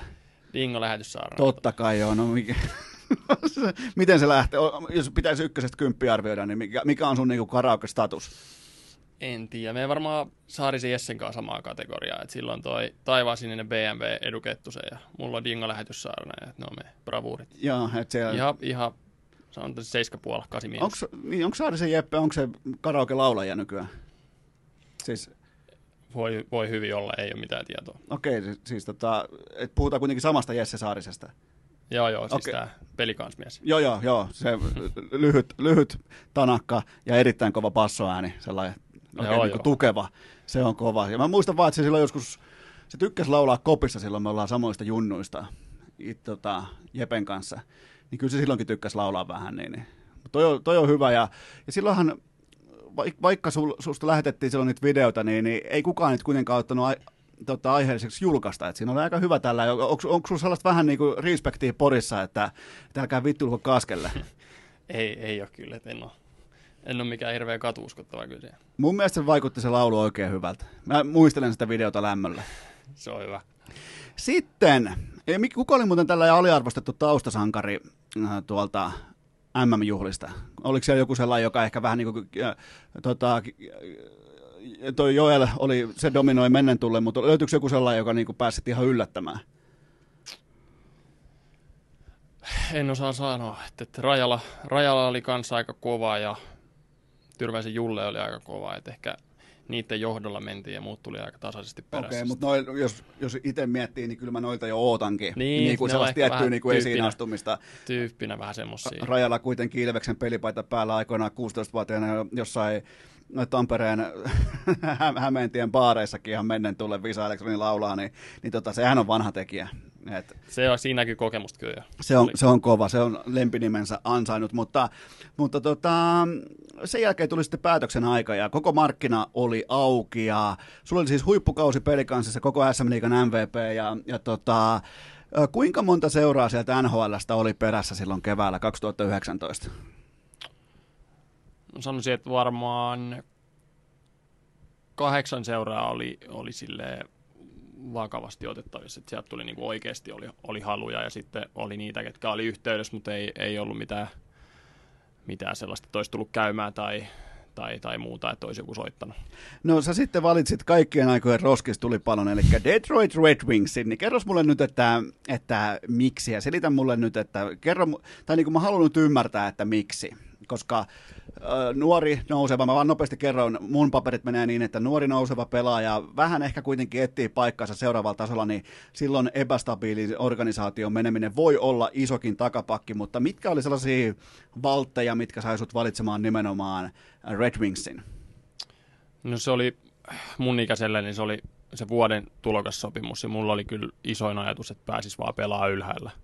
että sit sitä kautta oppisi pelaa siellä ja ehkä jopa vakiinnuttaa paikan. Ja kyllä se mulle myi, myi silleen se homma, että, että siellä olisi chanssi päästä pelaamaan, että ei heillä ole mitään väliä ensi kaudella käytännössä ja, ja, ja saat chanssit sun muut ja, ja, ja ne oli tosi kiinnostuneita, kävi Lahdessa katsoa pelejä ja vei mut syömään ja sun muuta, että et, se oli, itselle se oli silloin kyllä aika helppo valinta, että en mä, vaikka mä nyt uusiksi joutuisin siihen, niin varmaan olisin valinnut samalla tavalla. Toi on kyllä aika rehellistä, että jos ne ilmoittaa, että meillä ei ole muuten ensi kaudella mitään väliä millään. Ja ne myös pelas niin, että ne ei, ne ei valehellut sulle. Joo, silloin oli vielä GM, oli toi Ken Holland ja soitti ja sanoi, että, että jos paperi katsoo, niin he ei pysty tekemään niin isoja muutoksia, että he olisi olis mitenkään yhtäkkiä kärkikastissa, että, että tuut saamaan saumassa sun muuta. Ja, mutta sitten sit siellä vaihtuikin vähän se johto ja hommat ei ihan, ihan mennytkään niin. Mikä, tuota, oliko sulle, tuliko sulle missään vaiheessa sellaista oikeasti saumaa päässä sinne lyömään läpi tai päässä haastamaan tai päässä niinku kiskomaan itseään sinne NHL,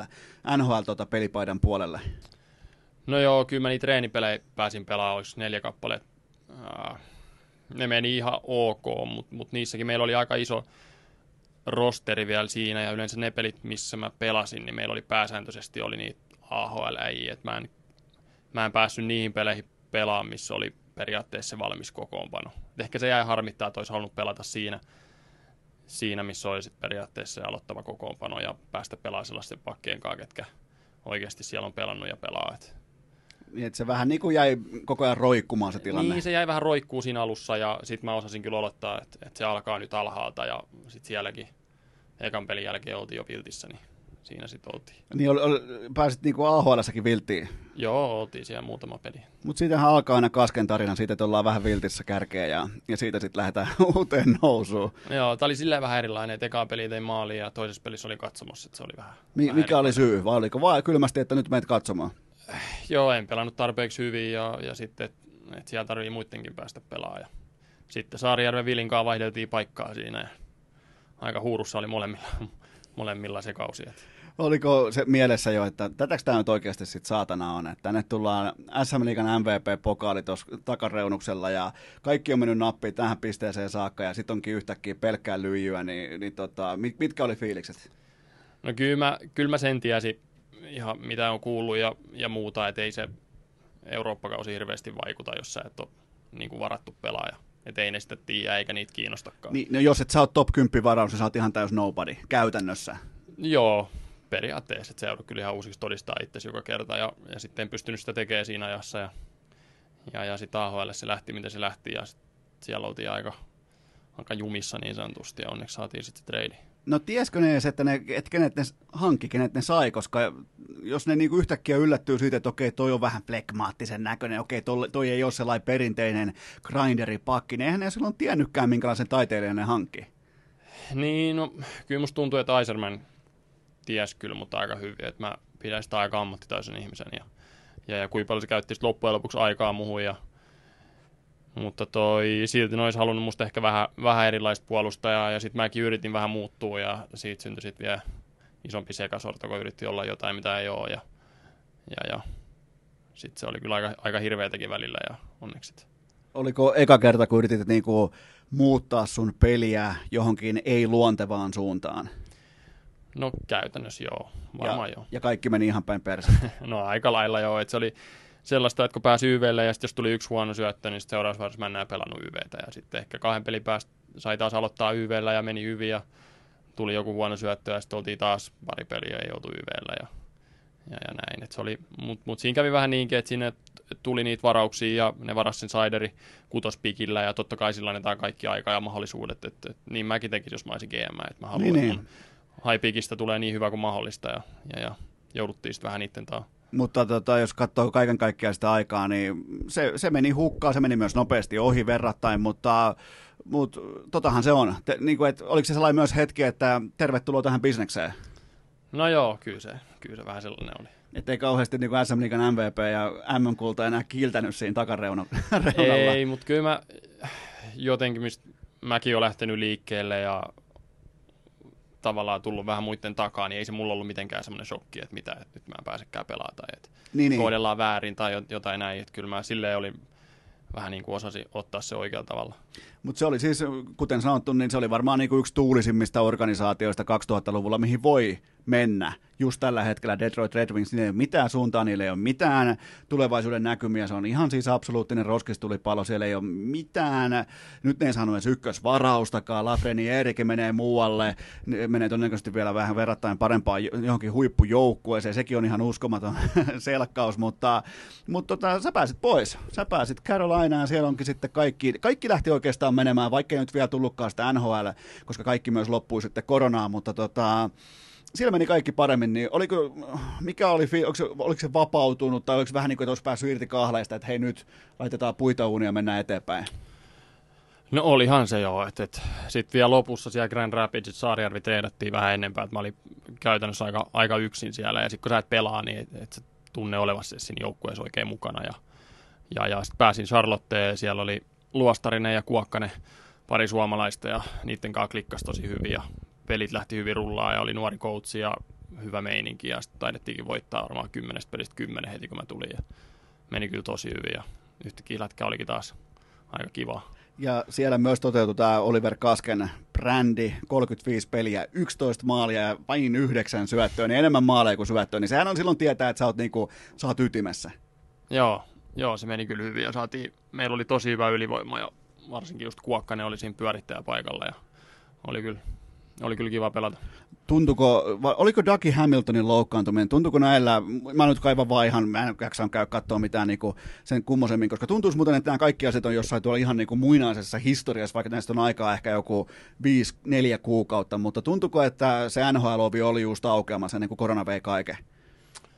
No joo, ei varmaan vähän sitä ennen jo, että meni pelit hyvin ja sitten se, just niin kuin sanoit, niin Dagi loukkasi ja sitten siellä taisi se Peskekin loukata ja nyt mä ajattelin, että nyt on varmaan aika lähellä, mutta sitten ne paino kuudella pakilla kaikki reissut sun muut ja ei tullut kutsua ja, ja, ja sitten just ennen trade deadlineen taisi hankkia Vataseen ja sitten sekin oli vielä Lasaretissa, että sekään ei päässyt vielä pelaamaan eikä siltikään tullut, että kyllä veikkaa, että aika lähellä oltiin siinä koko ajan. Sitten niin kuin sanoit, niin korona tuli ja pisti stopi.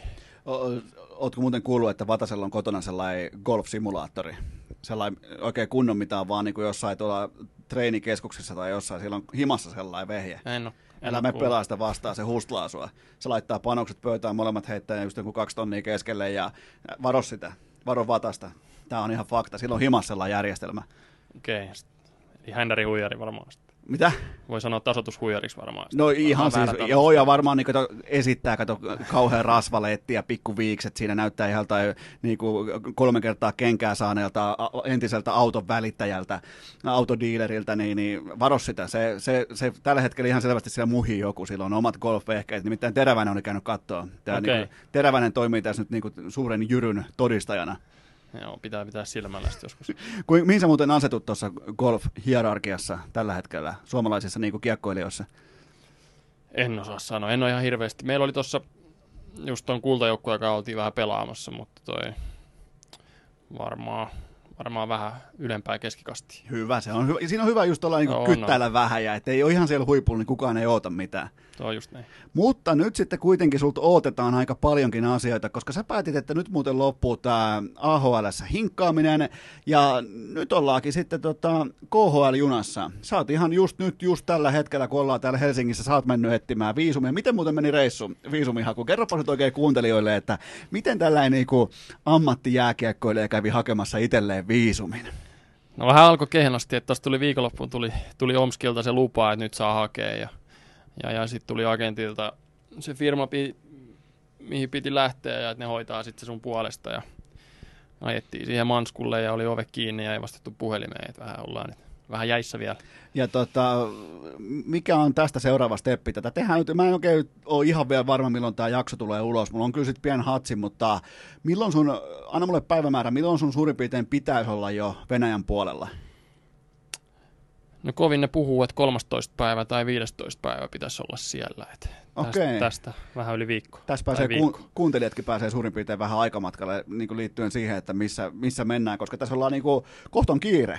Kohton ihan Joo. hoppu, mutta niin on kaukalossakin ja niin on vastuutakin on luvassa ja Omski on aika perinteikäs menestyjä kuitenkin KHL, niin mitä muuta sä haet kuin rahaa? Kaikki hakee KHL rahaa, sitä on siellä paljon, se on mun mielestä ihan oikein, että nuoret pelaajat hakee sieltä sen rahan, se on suurin piirtein kymmenenkertainen summa verrattuna sun AHL-palkkaa, Mä, ihan niin kuin oma arvio vaan tilanteesta, ei tarvi vahvistaa, ei tarvi niin kuin kuitata tai mitään, mutta tota, mitä muuta kuin rahaa? Siellä on paljon kaikkea tarjolla, niin, niin kerro mulle vähän, että miksi just Omsk?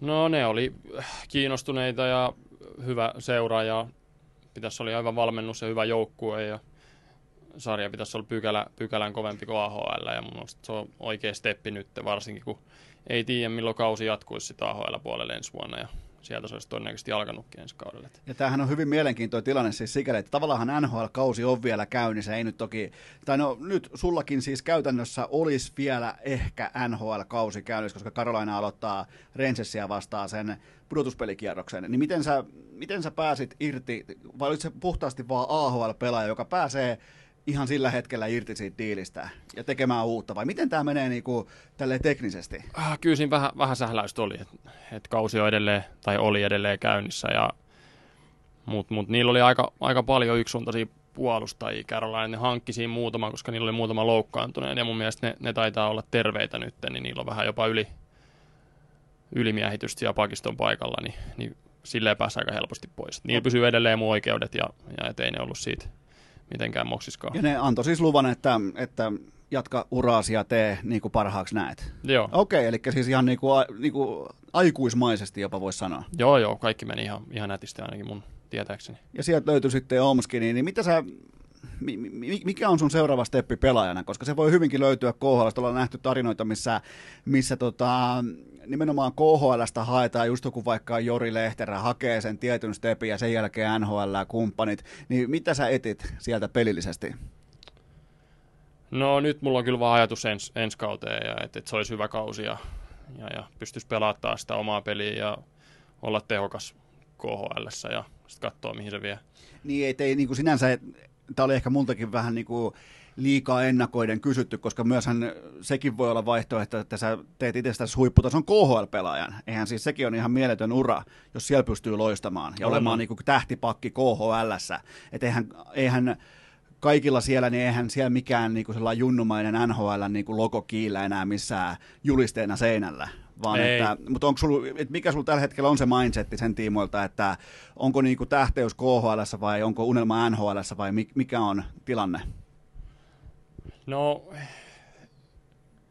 varmaan nyt kaikilla niin jossain määrin se NHL on aina niin kuin tavoite ja unelma, ketä jääkiekkoa pelaa.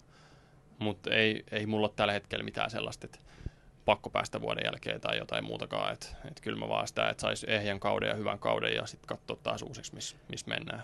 Ja sä etit varmaan sitä niinku stabiliteettia, koska nyt on ollut aika tuulista Joo. viimeisen kalenterivuoden ajan. On ollut, että et just sitä, että saisi olla samassa joukkueessa koko vuoden ja pelata hyvin. Kel- keltä oot kysynyt tota KHL-vihjeitä tai niinku, että miten kannattaa valmistautua ja varautua? No vähän laitoi Rämölle viestiä tuossa, että se aika tuttu coachi sille, toi Hartli ja, ja, ja Omski muutenkin, niin vähän, vähän kyselin, mutta ihan, ihan hyvää tekstiä sieltä tuli. Aiotko ottaa tukkaa sellaisen rämötyyppisen permanentin vielä ennen kuin lähdet? se, se oli kuitenkin aika legendan asemassa parhaimmillaan Omskissa, niin tota, sulla olisi vielä kuitenkin, sä oot vähän käynyt siistiä tota sun takatukkaa, joka oli aika, se oli aika aggressiivinen silloin parhaimmillaan, niin, niin ootko, pitäisikö kuitenkin vähän kasvattaa vielä?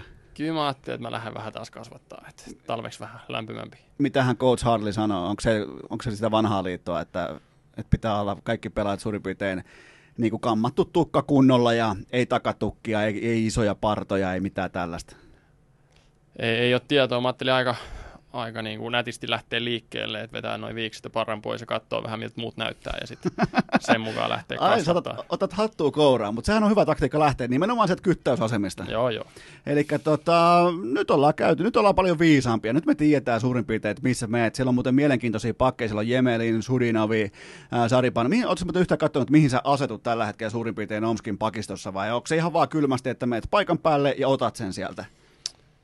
En ole, en ole ihan hirveästi kattonut, että sen mä tiedän, että, että voin, voi no jo sanotaanko se niin se nimi, tämä Kingsin pakki. Niin, se Pelasi joka- viime vuonna, pelasi aika hyvän kauden ja nyt näyttää, että, tai että ei pelaa ensi vuonna siellä, niin musta tuntuu, että vähän niin kuin siihen YV, YV-rooliin mut on hankittu, että Joo. ei ole mitään pakkiparista tietoakaan. Joo, Slava Voinovi. Se oli silloin Kingsissä, mutta se lähti sitten, se sai sitten koko NHLstä kenkää kertalaakista ja vieläpä ihan syystäkin, mutta eli no siinä on kyllä aika isot silleen pelillisesti saappaat, kyllä, jos ne saappaat on tarjolla. Niin, jos sen siihen on ajatellut, niin siinä on kyllä isot saappaat. Siinähän, no siihenhän sä lähet, tästähän tuleekin hyvä.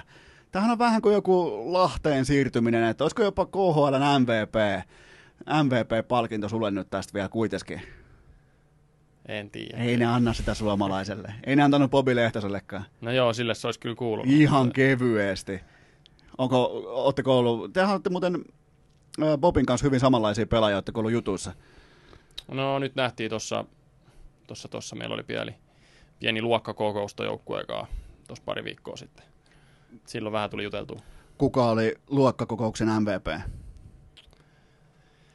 No siellä ei tullut kyllä ketään, ketään erityisesti esille, että, että aika, aika rauhallisesti mentiin. Rauhallisesti ja aikuismaisesti. Tämä on vähän niin kuin sun urakehitys, rauhallisesti ja aikuis, akateemispiireissä, Kyllä, kyllä. rauhallisesti porilainen. Eli onko jotain loppusanoja, onko jotain terveisiä vaikka Poriin tai jonnekin? Varmaan nämä sunkin WhatsApp-kaverit kuuntelee, niin tota, onko jotain tiettyä vielä, mitä haluat sanoa, niin, niin tota, laitetaan, laitetaan kaskipakettiin, kun tämä reissu tänne Helsinkiin meni niin helvetin hyvin, kun viisumi on nyt takataskussa ja kaikki on valmiina, niin onko jotain, onko jotain loppusanoja tai jotain, ennen kuin lähdet Venäjälle ja kukaan ei kuule sut seuraavaa yhdeksää kuukauteen mitään. Ei, ei ole kyllä mitään erityistä. Että pari golfit kerätään vielä kavereiden kanssa pelaa ja, ja sitten on varmaan lähtö. Siitä on varmaan lähtö, mutta hei, kiitoksia tästä Kiitos ja paljon. kaikkea hyvää sinne Venäjälle ja tota, katsotaan miten kausi menee ja sitten kun siellä netti toimii jossain vaiheessa, kato kun saat alat laittaa kiekkoa maaliin ja teet, teet tehoja, sä saat silloin niin kuin työsuhde internetin, niin voidaan ottaa vaikka jossain, tos, vaikka tammi, tammikuussa suurin piirtein vähän sellainen tsekkaus, että miten kasken ura etenee. Hyvä, tehdään näin. Hyvä, kiitoksia. Kiitos. Urheilukääst! Aina posin kautta, eikä koskaan kenellekään, ei siis ikinä kenellekään nolla kautta vitosta. Ja tähän tapaan me ollaan jälleen kerran otettu askeleen verran lähemmäksi podcastajan eläkettä, koska yksi kappale urheilukästin jaksoja on Purnukan puolella. Erikseen vielä kiitokset Oliver Kaskelle, joka toi perspektiiviä siihen, että miksi tehdään päätöksiä, lähdetään vaikka NHL unelman ääreltä kohti KHL, miten niitä steppejä otetaan. Ja onhan toikin nyt ihan mielenkiintoista tälleen noterata erikseen. Tämä tehtiin tämä vierailu suurin piirtein ö, pari viikkoa sitten, suurin piirtein kaksi ja puoli viikkoa sitten, niin ö, vaikka näistä viisumiongelmista huolimatta ja kaikki tämä Venäjä epätietoisuus, niin Kaski on kuitenkin saatu itärajan toiselle puolen, ja nyt sitten itse Omskissa ilmeisesti on tällä hetkellä koronatilanne melko lailla rempallaan. Se on melko lailla levällä, joten siellä ollaan nyt Basassa lockdown-tyyppisessä karanteenissa, joten sanotaanko, että tämä Kasken KHL-uran startti, niin ainakin on, jos ei se ole hauskaa, niin se on ainakin ikimuistoinen, joten tota, nämä on mielenkiintoisia juttuja. Toivottavasti kaikki siellä kääntyy paremmin päin ja toivottavasti Kaskelle ja hänen joukkuetovereilleen piisaa terveyttä, koska siellä tilanne kaikista KHL-joukkueista ilmeisesti tällä hetkellä on se pahin mahdollinen juuri nyt, juuri tällä hetkellä, kun ollaan paljon paljon, ollaan siis kosoltin viisaampia kuin tuossa kaksi ja puoli viikkoa sitten, kun keskusteltiin Kasken kanssa näistä asioista.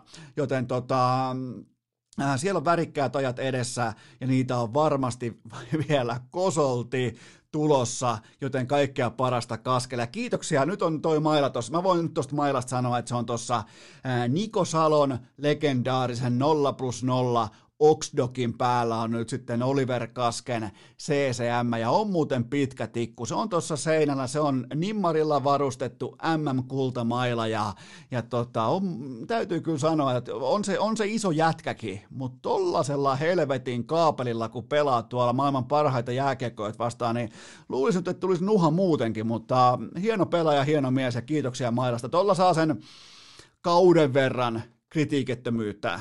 Suurin piirtein KHL-kauden verran saa tuolla lahjuksella urheilukästistä. Tämä on se, kaikki on myy- äh, ihan kaikki on myynnissä. Me ollaan kaikki huoria, pitää vaan hintataso määrittää. Sehän on vanha sanonta, se pätee ihan kaikkeen elämään, joten tota, alkaa olla, kuulkaa, aika kääntää katseita kohti keskiviikkoa, ja mä yritän nyt, mulla on haave, mä en vielä pysty laittaa takuita pöytään, mutta mulla on haave siitä, että mä saisin tehtyä teille erittäin kattavan, laadukkaan, älykkään, älyllisen, tahdikkaan, fiksun NHL-spesiaalin, joten näillä toiveilla, haaveilla, unelmilla me tehdään nyt sellainen juttu, että keskiviikkona jatkuu.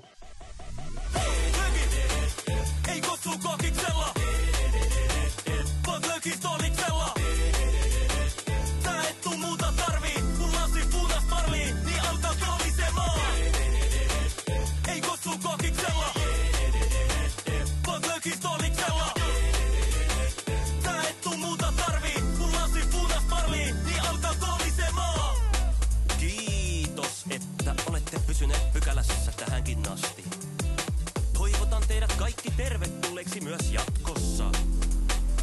Muistakaa nauttia elämästä arjen vastoinkäymisistä huolimatta. Allekirjoittanut kiittää ja kuittaa. Peliä.